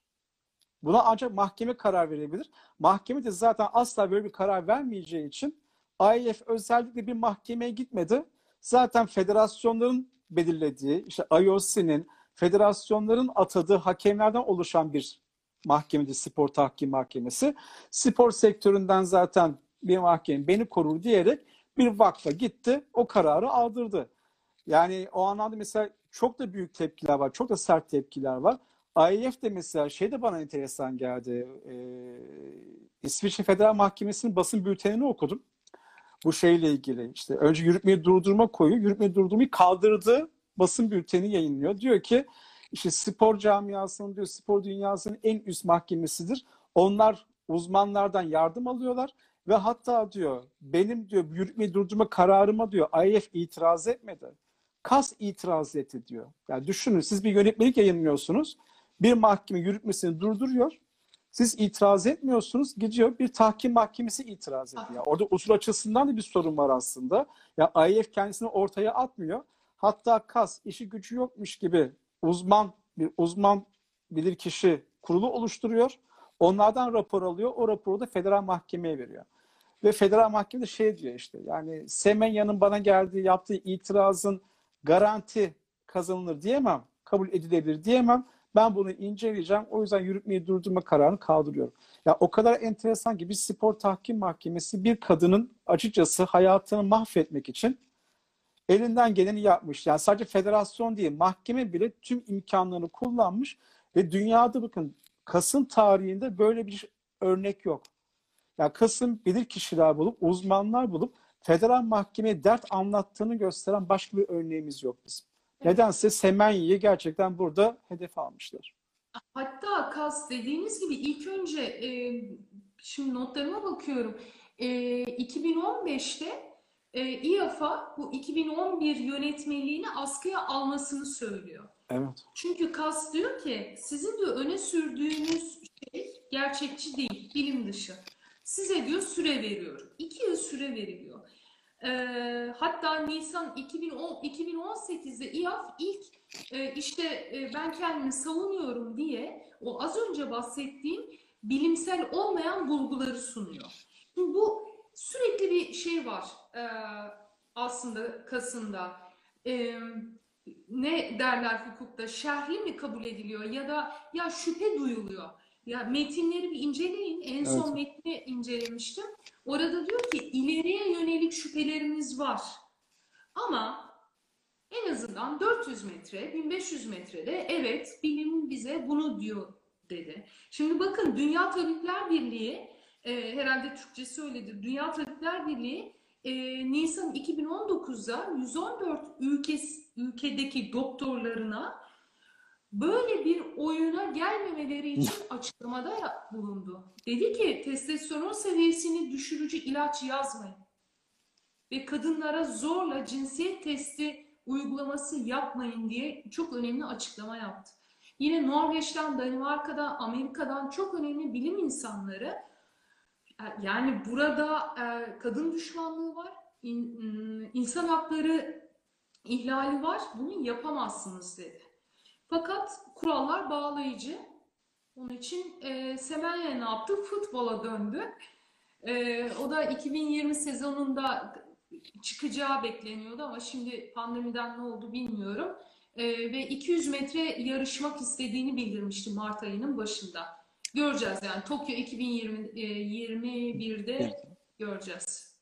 İşte şöyle kötü bir durum da maalesef var. Yani sadece IEF sınırlı değil. İşte geçen geçen ay Şubat ayında Arizona eyaleti, ABD'nin Arizona eyaleti şöyle bir karar aldı, bir kanun çıkardı.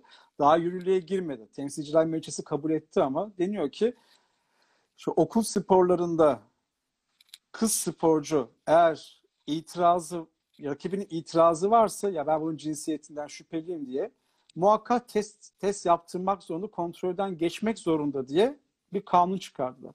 Bakın basit bir itiraz yeterli bir kadına cinsiyet testi yapılması için. Bunlar daha üst noktaya getirdiler şu anda.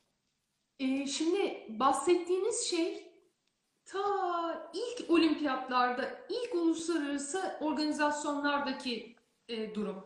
İhbar üzerine yapılır zaten. 100 metre koşucuyuz, koşuyoruz. Ben sizin rekorunuzu kırıyorum. İlk böyle başladı. E, Amerika sporcu, Polonyalı sporcularla. Ben sizin rekorunuzu kırdım. Yapılayım, göğüslerim düz, çok iyi koştum. Atletik bir yapım var. Siz diyorsunuz ki görevlilere, ya bu erkek galiba. Ya beni geçti, rekorumu kırdı. İlk hikaye buradan başlıyor. İlk geçit törenleriyle başlıyor.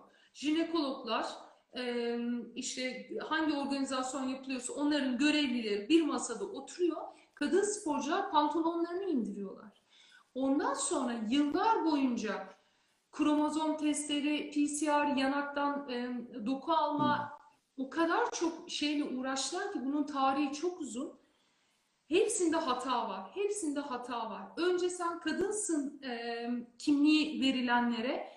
Öbür 1988 Barcelona Olimpiyatlarında hayır sen kadın değilsin de- deniliyor. Yarışlardan men ediliyor. Evet. Kadının üç çocuğu var. Yıllarca kadın olarak yarışmış. Ben kadınım diyor. Hayır sende şu kromozom fazla çıktığı için yarışamazsın deniliyor. Bu insanların spor hayatlarıyla, bu insanların hayalleriyle oynuyorlar. Ve sadece kadınlara yapılıyor olması ben demiyorum ki o zaman da erkeklere yapılsın. Sakın öyle anlaşılmasın. Ee, yoksa o zaman işte boy, kol açıklığı yani yüzücünün kol açıklığı kendi boyundan uzunsa şimdi bu adil oyun anlayışına ters diyebilirsiniz. Yarışlardan men edebilirsiniz ya da onun doğal hani dışarıdan olan bir şey olmadığı için kabul edersiniz. Kaldı ki ben kabulden yanayım zaten. Dopingden bahsetmiyoruz. Evet, yani Dolayısıyla bir doğal bir farklılık o sonuçta. bir de bir de bence şu da konuşulmalı. Kaldı ki e, Avrupa'da birçok yazar, e, akademisyen de bunu tartışıyor. Neden hep Hin, e, Nijerya'dan hep siyahi sporculara sporcularda problem çıkıyor? Yani. Neden hep e, ırk bir karşımıza çıkıyor? Dolayısıyla burada hani tartışılması gereken çok politik, ekonomik, başka başka boyutlar da var. Kadının düşmanlığıyla birlikte. Aşağılayıcı bir şey bence. Bir insanın cinsiyetinin, bir insanın cinsel yöneliminin, bir insanın e, vücudunda ürettiği hormonun ne olduğunu e, çok bilen kurumlar tarafından oturulup tartışılıp sen şusun, hayır sen busun demesi çok e, aşağılayıcı bir şey. Hocam cinsel yönelimden de bahsettiniz. O konuya da girelim o zaman izin verirseniz biraz. Yani işte lezbiyen sporcular var ve işte bir dedikodu bu tabii. Ee, mesela zamanında Türk Kadın Futbol Ligi'nin işte lezbiyenlik çok arttı. Bunu kamplarda başa çıkamıyoruz. İşte futbolda birlikte bir araya gelince çok fazla zaman geçirdiği için lezbiyenlerin sayısı arttı diyerek Kadınlar Ligi'nin kapatıldığı bile iddia ediliyor. Yani başı çıkamadık ki para falan olamaz. TFF'nin asla geçisi para olamaz. Ama bu tür bir iddia var. Ve şu anda da evet, lezbiyen sporcular var. Futbolda olsun, basketbolda olsun, voleybolda olsun. Ve maalesef şey de oluyor. Yani biliniyor camiada. İşte çünkü sonuçta görürsünüz cinsel yönelim nedir nedir diye. Başarı kazanıldığı sürece bir sorun yok. Ama eğer başarı kazanması, başarı kazanmıyorsa artık veya bir şekilde sorun yaratmaya başlıyor. Sorun yaratmaktan kastım da maddi anlamda sorun. Mesela ne yapıyor? Ücretini istiyor. Zamanında ödemiyor, ücretini talep ediyor. Faizini öde diyor. Federasyona başvuruyor. Uluslararası federasyona gidiyor. Ne zaman ki kulüp için sorun yaratmaya başlarsa biz bir anda bir futbolcunun cinsel yönelimi hakkında haberler görmeye başlıyoruz. Yani Türk sporunda cinsel yönelim erkek içinde, kadın içinde ee, şu an tehlikeli bir seviyede mi? Yani Türk sporcular barınabiliyorlar mı sizce kulüplerde? Çünkü bir yandan hakemlik olayı da var. Bir Halil İbrahim Bey'in olayı var mesela. Halil İbrahim Bey'in olayında mesela şöyle bir şey oldu. Arka arka iki soruyu sorayım izin verirseniz. Çünkü bekledikçe unutuyorum sorularımı. Mesela Halil Bey dedi ki ben dava açtım. Çünkü cinsel yönelimi ifade ettim, belirttim, kamuoyuna duyurdum ve bana maç vermemeye başladılar dedi. Mahkemeye gitti. Mahkeme reddetti önce. Daha sonra Yargıtay'a gitti. Tamam dedi Yargıtay. Evet dedi. Senin tazminatı yani tazminat alman lazım dedi. Ama karar düzeltmeye gidiyor. O bir üst şeye gidiyorsunuz. Denetim oluyor. O dedi ki burada cinsel yönelikle ilgili bir şey yok. Yani ispatlanamıyor da tazminat falan verilemez dendi. Şimdi gerçi bu Halil İbrahim Bey'in iddiası ben eşcinselliğimi belirttiğim için hakemlik görevi verilmedi diye. Ama o zaman da ilk derece mahkemesi kararı çıktığı zaman işte Tanju olsun, başka eski futbolcular olsun gerçekten eşcinsel, eşcinsel futbolcular hakkında çok ağır ifadeler oldu. Yani vardı biz onlara dersini verdik, işte kulüpten attırdık, milli takımı aldırmadık gibi. Bu konularla ilgili, bu konuyla ilgili, bu şikayetlerle ilgili, söylemlerle ilgili size hiç bir veri geldi mi, şikayet geldi mi, bir bildirim geldi mi, haber geldi mi? Yani Türk sporunda lezbiyen sporcuların, eşcinsel sporcuların bir yeri var mı? E, e, elbette var. Yani e, elbette var. Fakat hani ben yine bireyden öte bir genel tabloya Evet. bakmak isterim. E, spor aslında birçok kültürlerde olduğu gibi, birçok toplumsal yapıda, organizasyonlarda, örgütlerde olduğu gibi e, homofobik e, öğeleri barındıran ve heteronormite, e, heteroseksüeliteyi bir norm olarak dayıtan bir sosyal alan. Bunu bir koyalım. Ee, burada ne var? Homofobi ne demek? İşte eşcinsel düşmanlığı da en basit haliyle söyleyebiliriz. Nefret söyleme diyebiliriz. Bunun eyleme dönüşmesi diyebiliriz ve nefret suçlarına kadar giden bir yapıya e, dönüşür. Toplumsal cinsiyet temelli şiddet de zaten bununla ilgilidir. Kişinin cinsel yöneliminden dolayı e, bazı haklardan mahrum bırakılmasıdır. Şimdi spor hangi kulüpte ne oluyor vesaire hiç bilmiyorum. Ee, bize kasvat olarak beden eğitimi e, beden eğitimi demişim pardon spor bilimleri fakültesindeki öğrencilerimizden destek almak isteyen arkadaşlarımız oluyor. Ee, ve bizde hani öyle bir e, destek birimimiz yok. Onun için KSG ile ekibiyle e, ortaklaşa çalışmalarımız oluyor. Ama ben işin akademik kısmındayım. Şimdi onun için de akademik üzeri, yani akademik bilgiler üzerinden konuşabilirim. E, Türkiye'deki kadın futbol liglerinin kapatılmasına dair o söylenti yine gazete haberlerine dayanan e, gerçekten de hani gazete haberleri üzerinden e, bir efsane olarak doğuşan bir şey. E, şöyle bakalım. Sporcular yaşadığı kültüre bağlı olarak İran'da yaşıyorsanız farklı, Türkiye'de yaşıyorsanız farklı, Norveç'te yaşıyorsanız farklı. Herkesin çok takdir ettiği sosyal medyada e, şey beğenileri e, hani artık dünyanın en popüler futbolcusu Ronaldo'dan sonra dediğimizde Amerika kadın futbol takımının e, oyuncularına baktığımızda orada başka bir hikaye görüyoruz. Birincisi bu. İkincisi Norveç'ten, Kanada'dan, yine Amerika'dan yapılan bilimsel çalışmalar homofobinin azaldığını, toleransın arttığını söyler. Bu kısmen doğrudur. Çünkü e, hatırlar herkes ya da futbolla ilgilenenler hatırlar. E, 2019 sezonu başında İngiltere Futbol Birliği gökkuşağı bağcı e, kampanyasıyla hem kaptanlık pazu bandı hem bütün sosyal medyada e, işte logoların gökkuşağı olması ve böylece LGBT plus'lara kapsıyoruz. Futbol herkes içindir kampanyaları yapmaya başladı. Bu çok önemli bir şey. E, bir yandan dediğim gibi nerede olduğunuzla ilgili bir şey. Neredesiniz? Nasıl bir kurumun içerisindesiniz? Ee, şöyle geçerlilik var ama soyunma odalarında, seçilmelerde, bir üst basamağa çıkmada, e, milli ya da olimpik e, kariyere seçilmelerde eğer siz açık bir eşcinselseniz ve siz e, o kültürde kabul edilebilir değilseniz dışlanıyorsunuz. İntihara giden, e, sporu bırakmak zorunda olan bir sürü sporcu var. Yani bunu bilimsel e, yayınlar söylüyor. En önemlisi de sessiz kalmaya zorlanmanız. Sessiz kal e, ama başarılı bir sporcu ol. Ama bunu sosyal medyada deklare etme. O zaman biz seni kabul ediyoruz. Bize arıza çıkartma.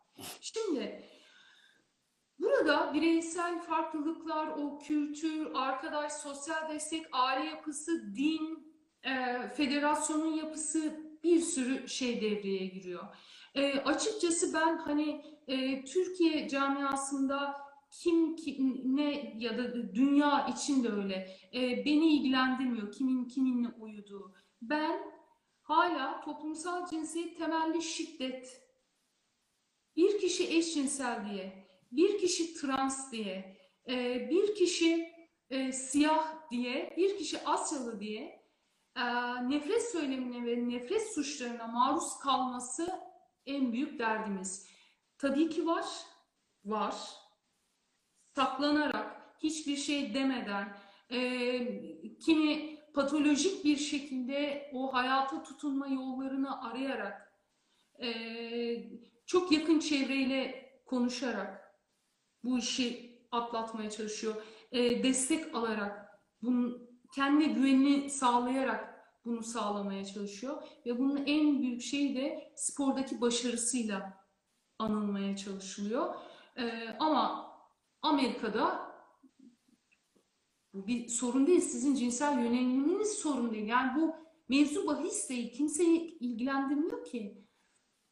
Ya da Norveç'te. Biz bir Norveç olur muyuz peki? Bilmiyorum. Yani gerçekten bilmiyorum. Hani eee, sadece tolerans kelimesi de değil. Eee, insan insan hakları dediğimiz şey. İnsanların kiminle uyuduğu ya da insanların ten rengi ya da insanların em, işte e, neyi tercih et- tercih derken spor bağlamında söylüyorum. E, sizin verdiğiniz örnekte bir erkek baleyi seçtiğinde, jimnastiği seçtiğindeki yaftalanmasıyla bir kadının futbolu seçtiğinde ya da artık futbol çok görünür, bilinir ve takdir edilir olduğu or- orayı kurtardık yani resmen. Yine Yasemin Adar'ın başarısıyla e, güreşi kurtarıyoruz. Artık hani e, güreş erkek oyundur, halter erkek oyunudur. Buraya giren kadınlar lezbiyendir. Kalıp yargılarını bizim sporcularımız yıkmış durumda ve biz de burayı beslemek zorundayız. Yoksa kimin kiminle olduğuyla ilgilenmemeliyiz. Bir şeyin erkeğe ait olması, bir şeyin kadına ait olmasını sıfırlamak zorundayız. Peki şöyle sorayım. Mesela spor evde toplumdan bağımsız değil. Toplumun nesi sporda o aslında. Yani mesela devamlı küfürleşiyoruz ama tribünde küfür olmasın deniyor. Küfür edildiği zaman cezalar veriliyor kulübe, kulüplere. Ama şöyle bir şey olamaz mı? Yani spordan başlayarak toplumun yönlendirilmesi mümkün değil mi? Çünkü çok güçlü semboller var.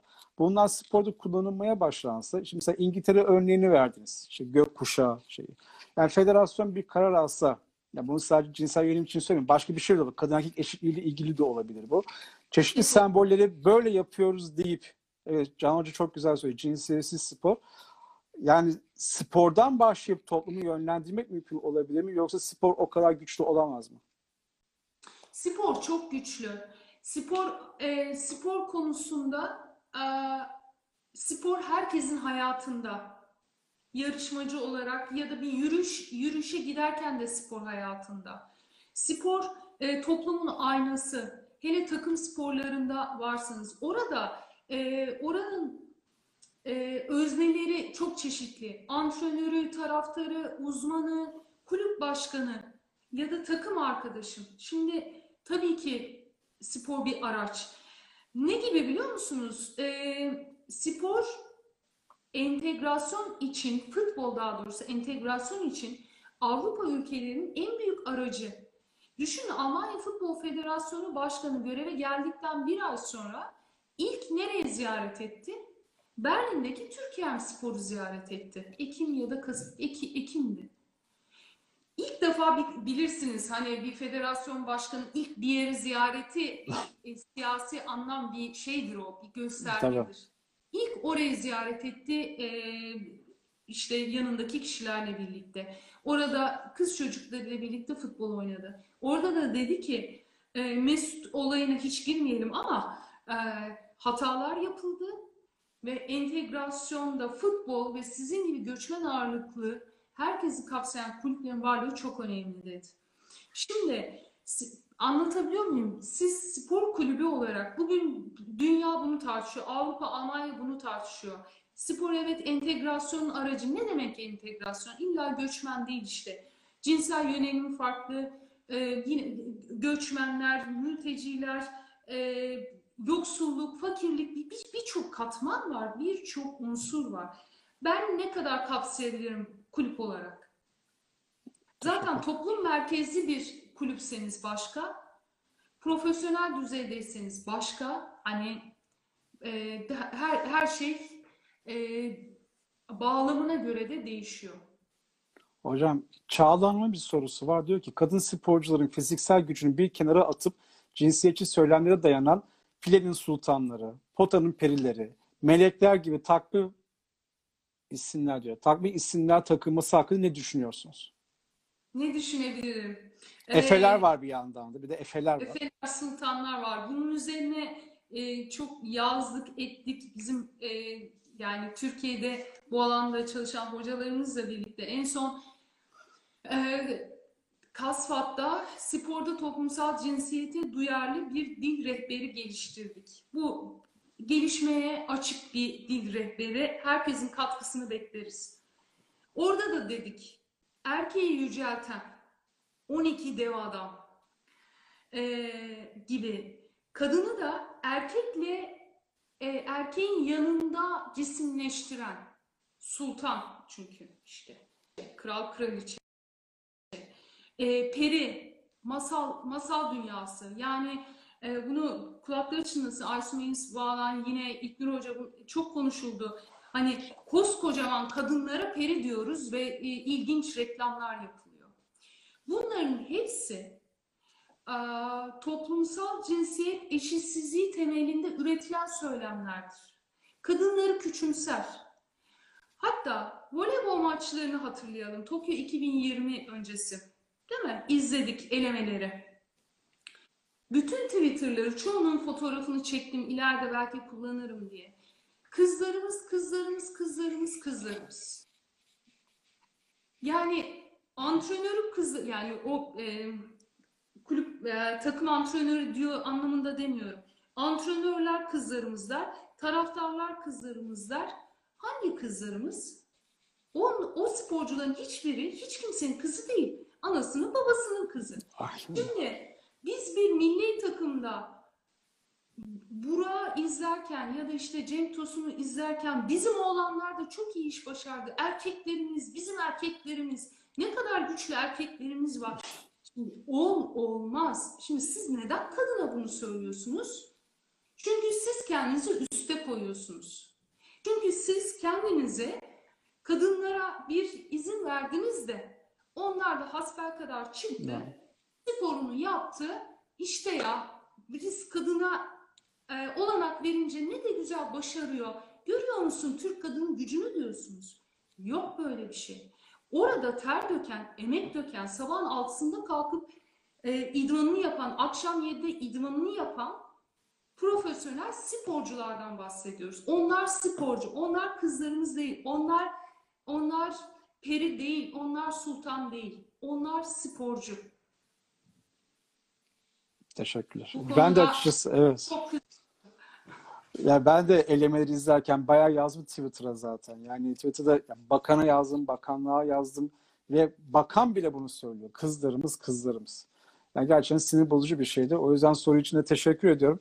Peki engelliler konusunda bir veri var mı elinizde? Yani engellileri genel bir ayrımcılık var zaten Türkiye'de. Ama bir yandan engelli kadın sporcu olmak. Çünkü şöyle bir örnek vereyim. Geçen sene Kadir Has Üniversitesi'nde bir sempozyum vardı. Orada bir engelli hanım geldi. Engelli basketbolcu geldi. Ve gerçekten e, çok büyük zorluklar yaşadığını, kadın olduğu için büyük zorluklar yaşadığını söyledi. Yani ve şeye geldi. Cinsel şiddete maruz kalıyoruz. Cinsel şiddete daha da açığız dedi. Yani kadınlar zaten açık kadın sporcular. Biz engelli sporcular daha da açığız dedi. E, ve yine zaten profesyonel değiller, para alamıyorlar, takım bulamıyorlar ve engelli basketbolda şöyle bir şey var. Bilmeyenler için söyleyeyim. Puanlamalar var sporcular için. 5 sporcuyu koyuyoruz ama her birinin engel durumuna göre ve kadın erkek olup olmadığına göre puanlama var.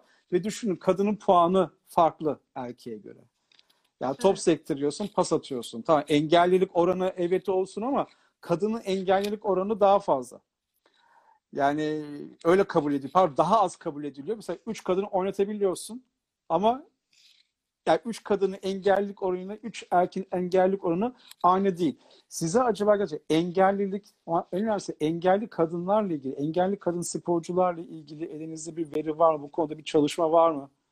Yani Canan Hoca ismini vermiş. Fatma Hanım diyor. Bağcılar Belediyesi Spor Kulübü'nden. Evet hatırladım. Sağ olun Canan Hocam. Yani ya ben çok etkilenmiştim geçen sene onun konuşmasında. Çok da üzülmüştüm açıkçası.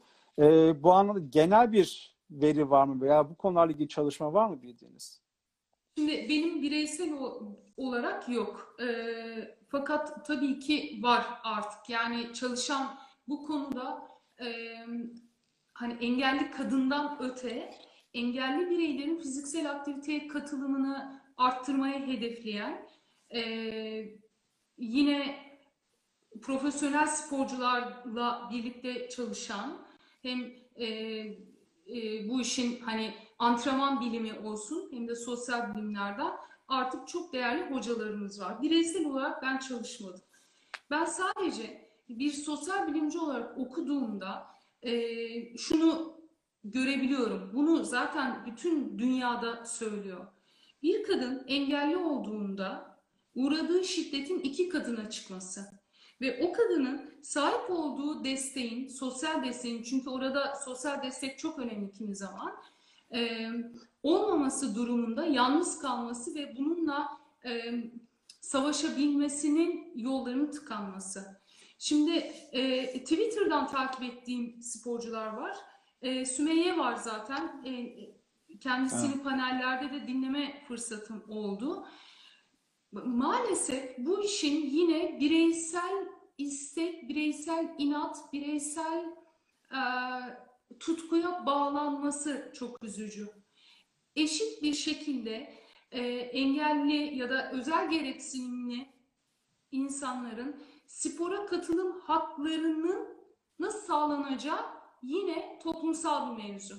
Şimdi bir, e, benim bir sosyokültürel boyutlar dersimde arkadaşlar, öğrenci arkadaşlarla çalıştık. Hacettepe Üniversitesi Beytepe kampüsündeki bir engelli, hani sporcuyu bırakalım, bir engelli öğrencinin e, kampüsü kullanma e, şeyi nedir? Nasıl kullanılır? Merdivenler, rampaların olmaması, asansörün olmaması mesela. Hani e, fakültede asansörün olmaması. Şimdi a, topyekün yani öncelikle siz insanların hareket edebilecekleri bir ortam yaratacaksınız. Hani e, ihtiyaçlar listesi gibi. Ondan sonra onların ilgi ve alakalarına yönelik spor olanakları sunacaksınız. Şimdi biz daha işin başındayız.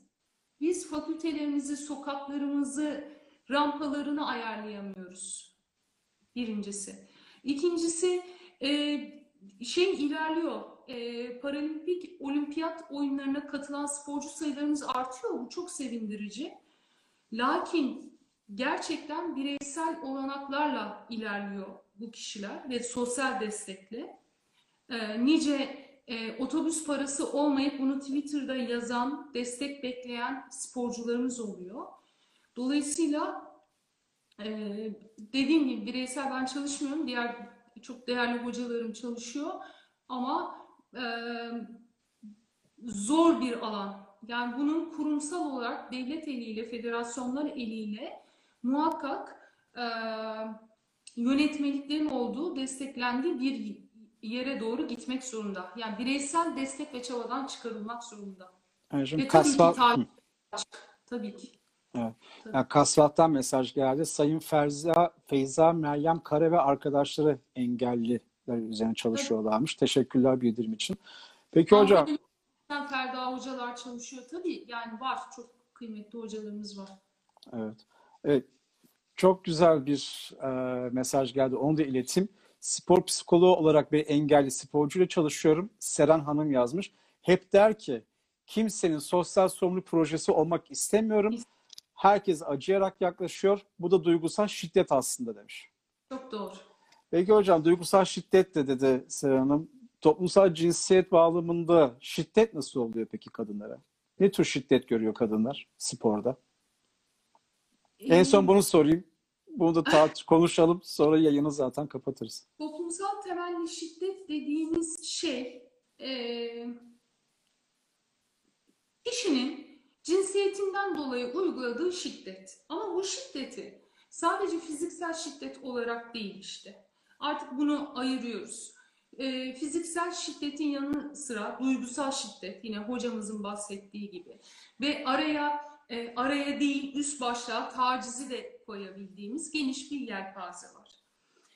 Ee, sorunuz çok genel. Onun için hani kadınlar nasıl toplumsal cinsiyet temelli şiddete uğruyor? Öncelikle kadınlar toplumsal cinsiyet temelli ayrımcılığa uğruyor. Yani bunu başa ya- yazdık. Ma- sırf kadın oldukları için yükselemiyor, maddi destek yok, ekipman yoksunluğu e, ihmal ediliyor, önemsizleştiriliyor.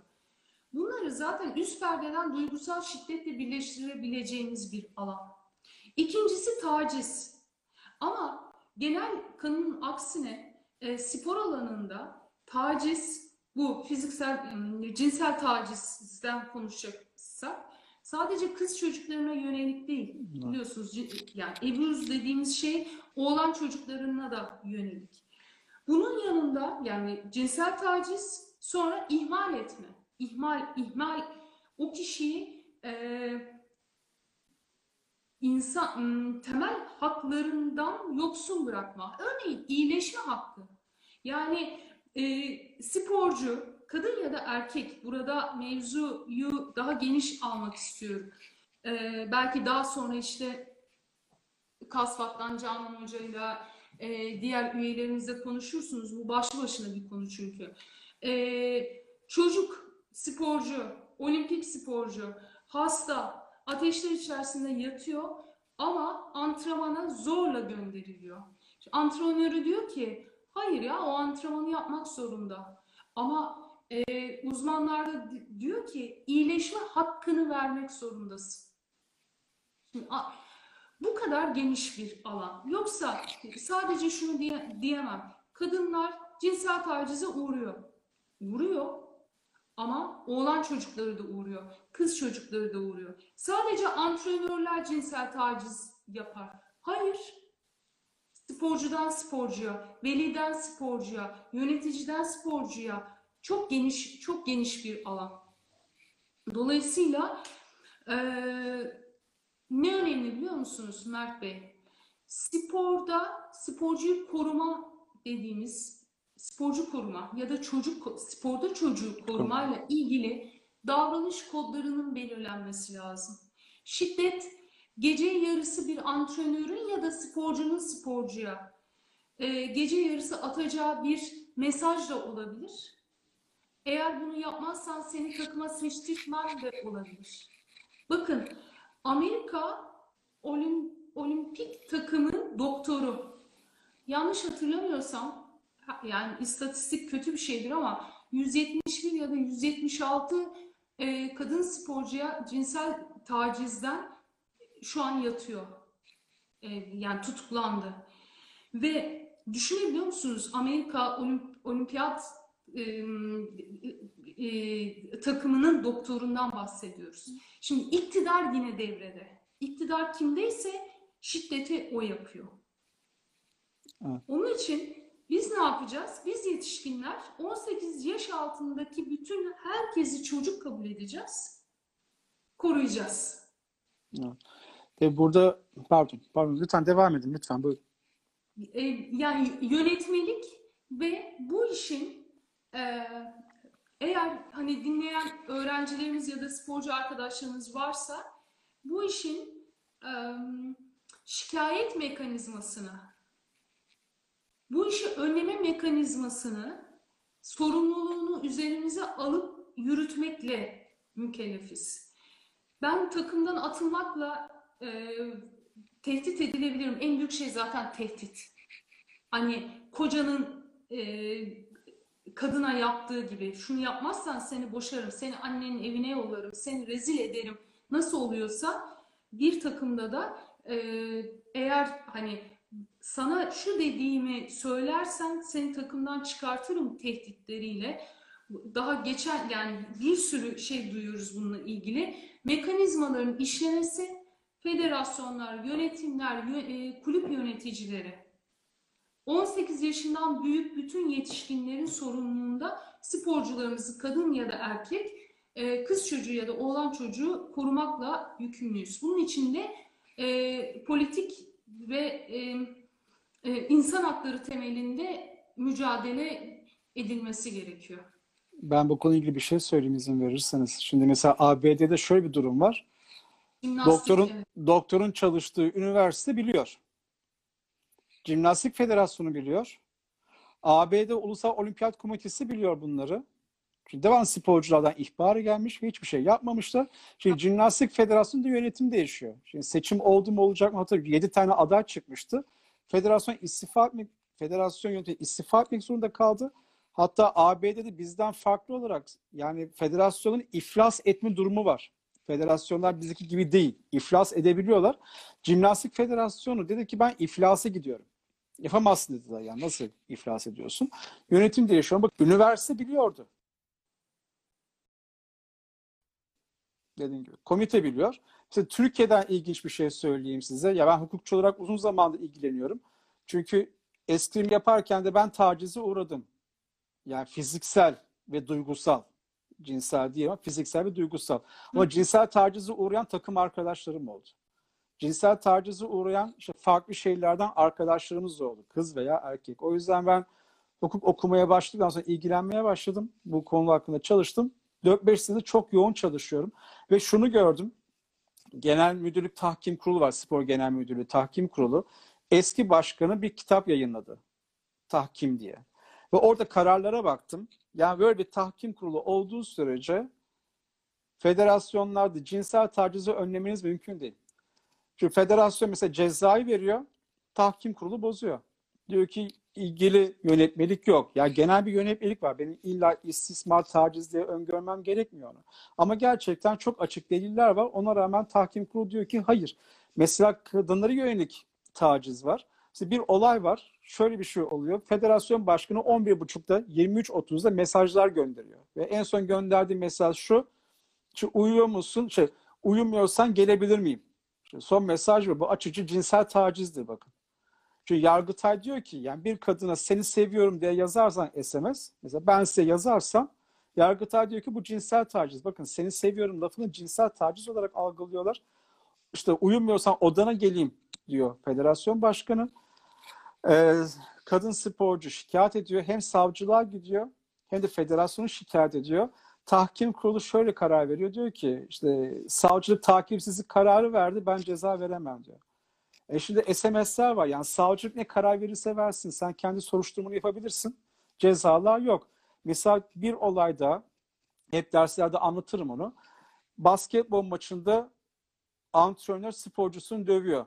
11-12 yaşındaki sporcusunu. Dövüyor gerçekten maç çıkışında, soyunma odasında. Federasyon, federasyon bir sene. Tahkim kuruluna gidiyor adam, antrenör. Tahkim kurulu diyor ki ya diyor bana diyor çocuğun babasından mektup geldi kurula. Antrenörden şikayetçi değilmiş. O yüzden ben 3 ayı indiriyorum diyor. Şimdi şikayetçi olsan da olmasan da bağımsız gider bu süreç aslında. Ya tahkim kurulu durmadan bu şiddeti duygusal olur, psikolojik olur, cinsel olur destekleyen kararlar veriyor. Ve Türkiye'de işte siz kadın çalışmaları da takip ediyorsunuz. Siz de yapıyorsunuz. Türkiye'de şöyle bir durum var. 15 yaş altında zaten çocuğun rızası olamaz. Yani hukuken yok. O yüzden bir çocukla birlikte olursanız eğer bu cinsel istismar suçu. Ama 15-18 yaş arasındaki bir kızla ya bir çocukla affedersiniz.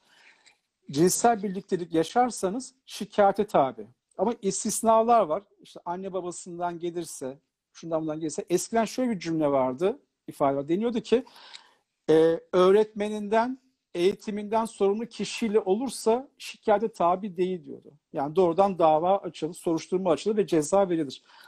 Bunu kaldırdılar ve biliyorsunuz liselerde, ortaokullarda öğretmenlerin çok tacizi oluyor öğrencilere.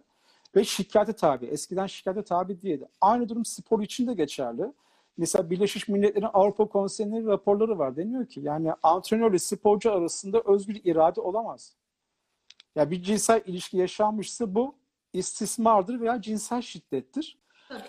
İşte eskiden kanunda şikayete tabi olmadan doğrudan soruşturma yapılabilirken bunu kaldırdılar ne oldu? Antrenörlerin de önünü açtılar. Ve çok iyi biliyoruz. Yani ben de bunun çok örneğini gördüm. Gözlerimle gördüğüm şeyler var benim. Ee, yani antrenörler çok rahat taciz ediyorlar. Çünkü şikayet edilmeyeceklerini biliyorlar. Mesela şey dönüyor. Şimdi neden bu zamana kadar bekledin? Neden 10 sene, 15 sene sonra anlatıyorsun bunu? E ne zaman anlatacaktı bunu? Konuşamıyor yani İngiltere'deki futbolcular biliyorsunuz da e, evet. 20 yıl sonra falan açıkladılar ağlayarak çok evet. acı şeyler. Şimdi orada güç ilişkisi varsa yani sizin e, yani mevzu bence sadece antrenör değil işte orada yani e, oradaki güç ilişkisi büyük sporcu küçük sporcu kişi üstün olduğunda yani üstün derken mertebe olarak, mesleki olarak, e, söylem olarak, karar mekanizması olarak yukarıdaysa tacizi e, taciz biraz daha meşrulaşabiliyor. Burada ama işte e, yani topyekün toplumumuzla da ilgili yani e, biz Türkiye Türkiye'de gece akşam dışarı çıkmaktan korkan bireylere dönüştük kadınlar olarak ama inatla da çıkıyoruz çünkü bizim özgürlük alanımız. E, fakat hani hepimiz e, potansiyel tacize uğrayacak bireyler olarak dolaşıyoruz çünkü mahkemelerde e, ta, takip ediyoruz e, isimleri arıyoruz hep. Hep kadın isimlerini, kız çocuklarını arar olduk sosyal medyada. E, yine e, çok önemli davalar var. E, onların takipçisiyiz. İlk başta intihar süsü verilip ondan sonra nasıl tecavüz olduğu ortaya çıkıyor. Bu bir top top yekün, yani top yekün lafı değil de e, bu toplumsal bir bakış açısı, bu hukuk. Eğer ben de çocuk mahkemelerinde bilirkişi olarak 3 yıl çalıştım psikologluk görevimi yaparken orada 15 yaş altındaki 13 yaşındaki e, kızın niyetini ve rızasını aramamak mümkün değil. Mümkün değil. Dolayısıyla niyet hani antrenörlere çocuklar 18 yaş altı çocuklar e, eti senin kemiği benim diye verilir ana anası ol, babası ol diye verilir. Hayır. Yine kadınlarımızda olduğu gibi anası babası onun ayrı var. Sen orada antrenörsün, o da sporcu, profesyonel bir ilişki olmalı. Benim niyetim yok, ben dokunmayayım mı? Hayır. Niyet sor yani niyet sorgulaması yapılmaz kişinin, sporcunun beden bütünlüğünün, çocuk ya da yetişkin hiç fark etmez, beden bütünlüğünün korunması gerekir. Buna uymak gerekir. Bunun için ama ben baba duygularıyla yaklaştım, anne duygularıyla, ben kardeş duyguları sporcudan sporcuya. O benim Ahmet'in kızı, ben onun için seviyorum onu, ben onun amcasıyım. Hayır. Bunlara izin verilmemesi lazım. Kim izin vermeyecek? herhalde hukuk yani ben hukuk diye genelliyorum ama hukuk, hukuka güvenmeye, hukukun adaletine güvenmeye devam edeceğiz. Çünkü en önemli elimizde tutacağımız şey o. Sonra e, yöneticiler, veliler, öğretmenler, öğrenciler, sporcular böyle bilinçlenerek gidecek. Hı. Ve sosyal medyanın etkisiyle de bence e, daha farklı bir mücadele alanında doğdu bununla ilgili. Evet, çok İnsanlar, da iyi oldu insanlar daha cesur. 20 Çok da iyi oldu, evet. değiliz. O kadar evet. basit değil yani. Yani evet, evet. o kadar değil. Evet. Hocam çok teşekkür ederim. Ben şimdiden sizden bir söz alayım. Biz çünkü bu toplantı, yani bu sohbet aslında anahtar kelimeleri ortaya koyduk baktığınız zaman. Çünkü hepsini saatlerce konuşabiliriz. Ama sayenizde bazında birazcık şey yaptık, içine girdik, birazcık kazıdık. Ee, sizin için uygun olursa sizi uyan zamanda yani gelecek hafta içinde ben haftada bir sizinle görüşmek isterim açıkçası. Konuşmak isterim, sohbet etmek isterim. Yani sizin için uyarsa öyle bir şey yapalım. Hatta takipçiler de size de yazabilirler, bana da yazabilirler. Yani istedikleri, merak ettikleri konular varsa, soruları varsa lütfen bize yazsınlar. Ee, onları konuşalım. Ben size sorarım veya siz kendiniz bana böyle bir şey sordu. Bakın cevabı bu diye konuşursunuz. Takipçiler de sorularını göndersinler. Çevreye duyursunlar bu programı, yayını.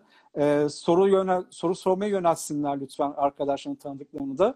O zaman ben izin verirsiniz. Gelecek hafta görüşüyoruz diyelim mi hocam? Çok teşekkür ederim.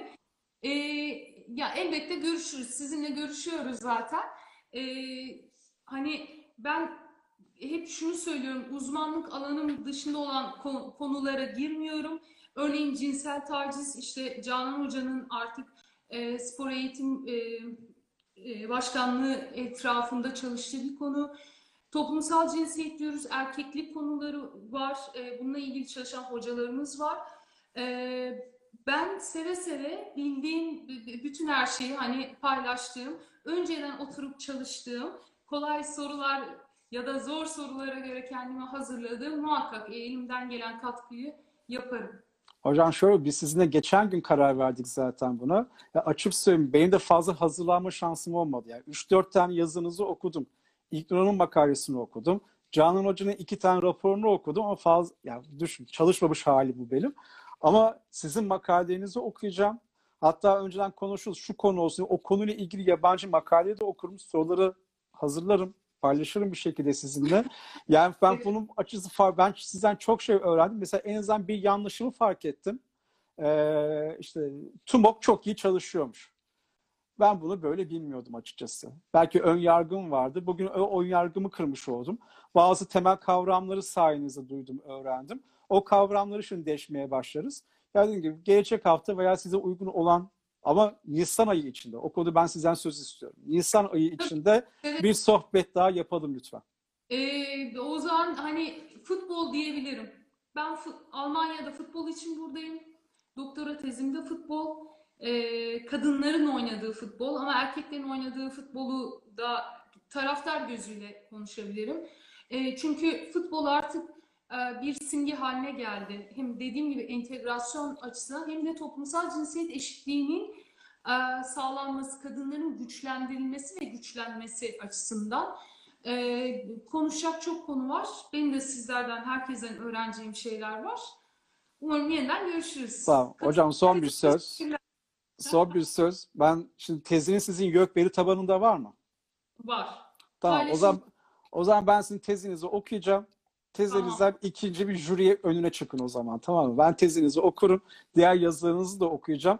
Gelecek program o zaman futbol odaklı. İki tepki de gelmiş zaten. Futbol konuşmadınız, kadın futbolu konuşmadınız diye. Gelecek yayında o zaman biz sizinle kadın futbolu konuşalım. Tamam. Tamam hocam Süper. harika. Oldu Harika. hocam. O zaman Almanya'ya sevgiler, selamlar. Türkiye'ye selamlar. Bütün hocalarıma, dostlara, arkadaşlara. Her- herkes hoş geldi evime. Şimdi de iyi akşamlar.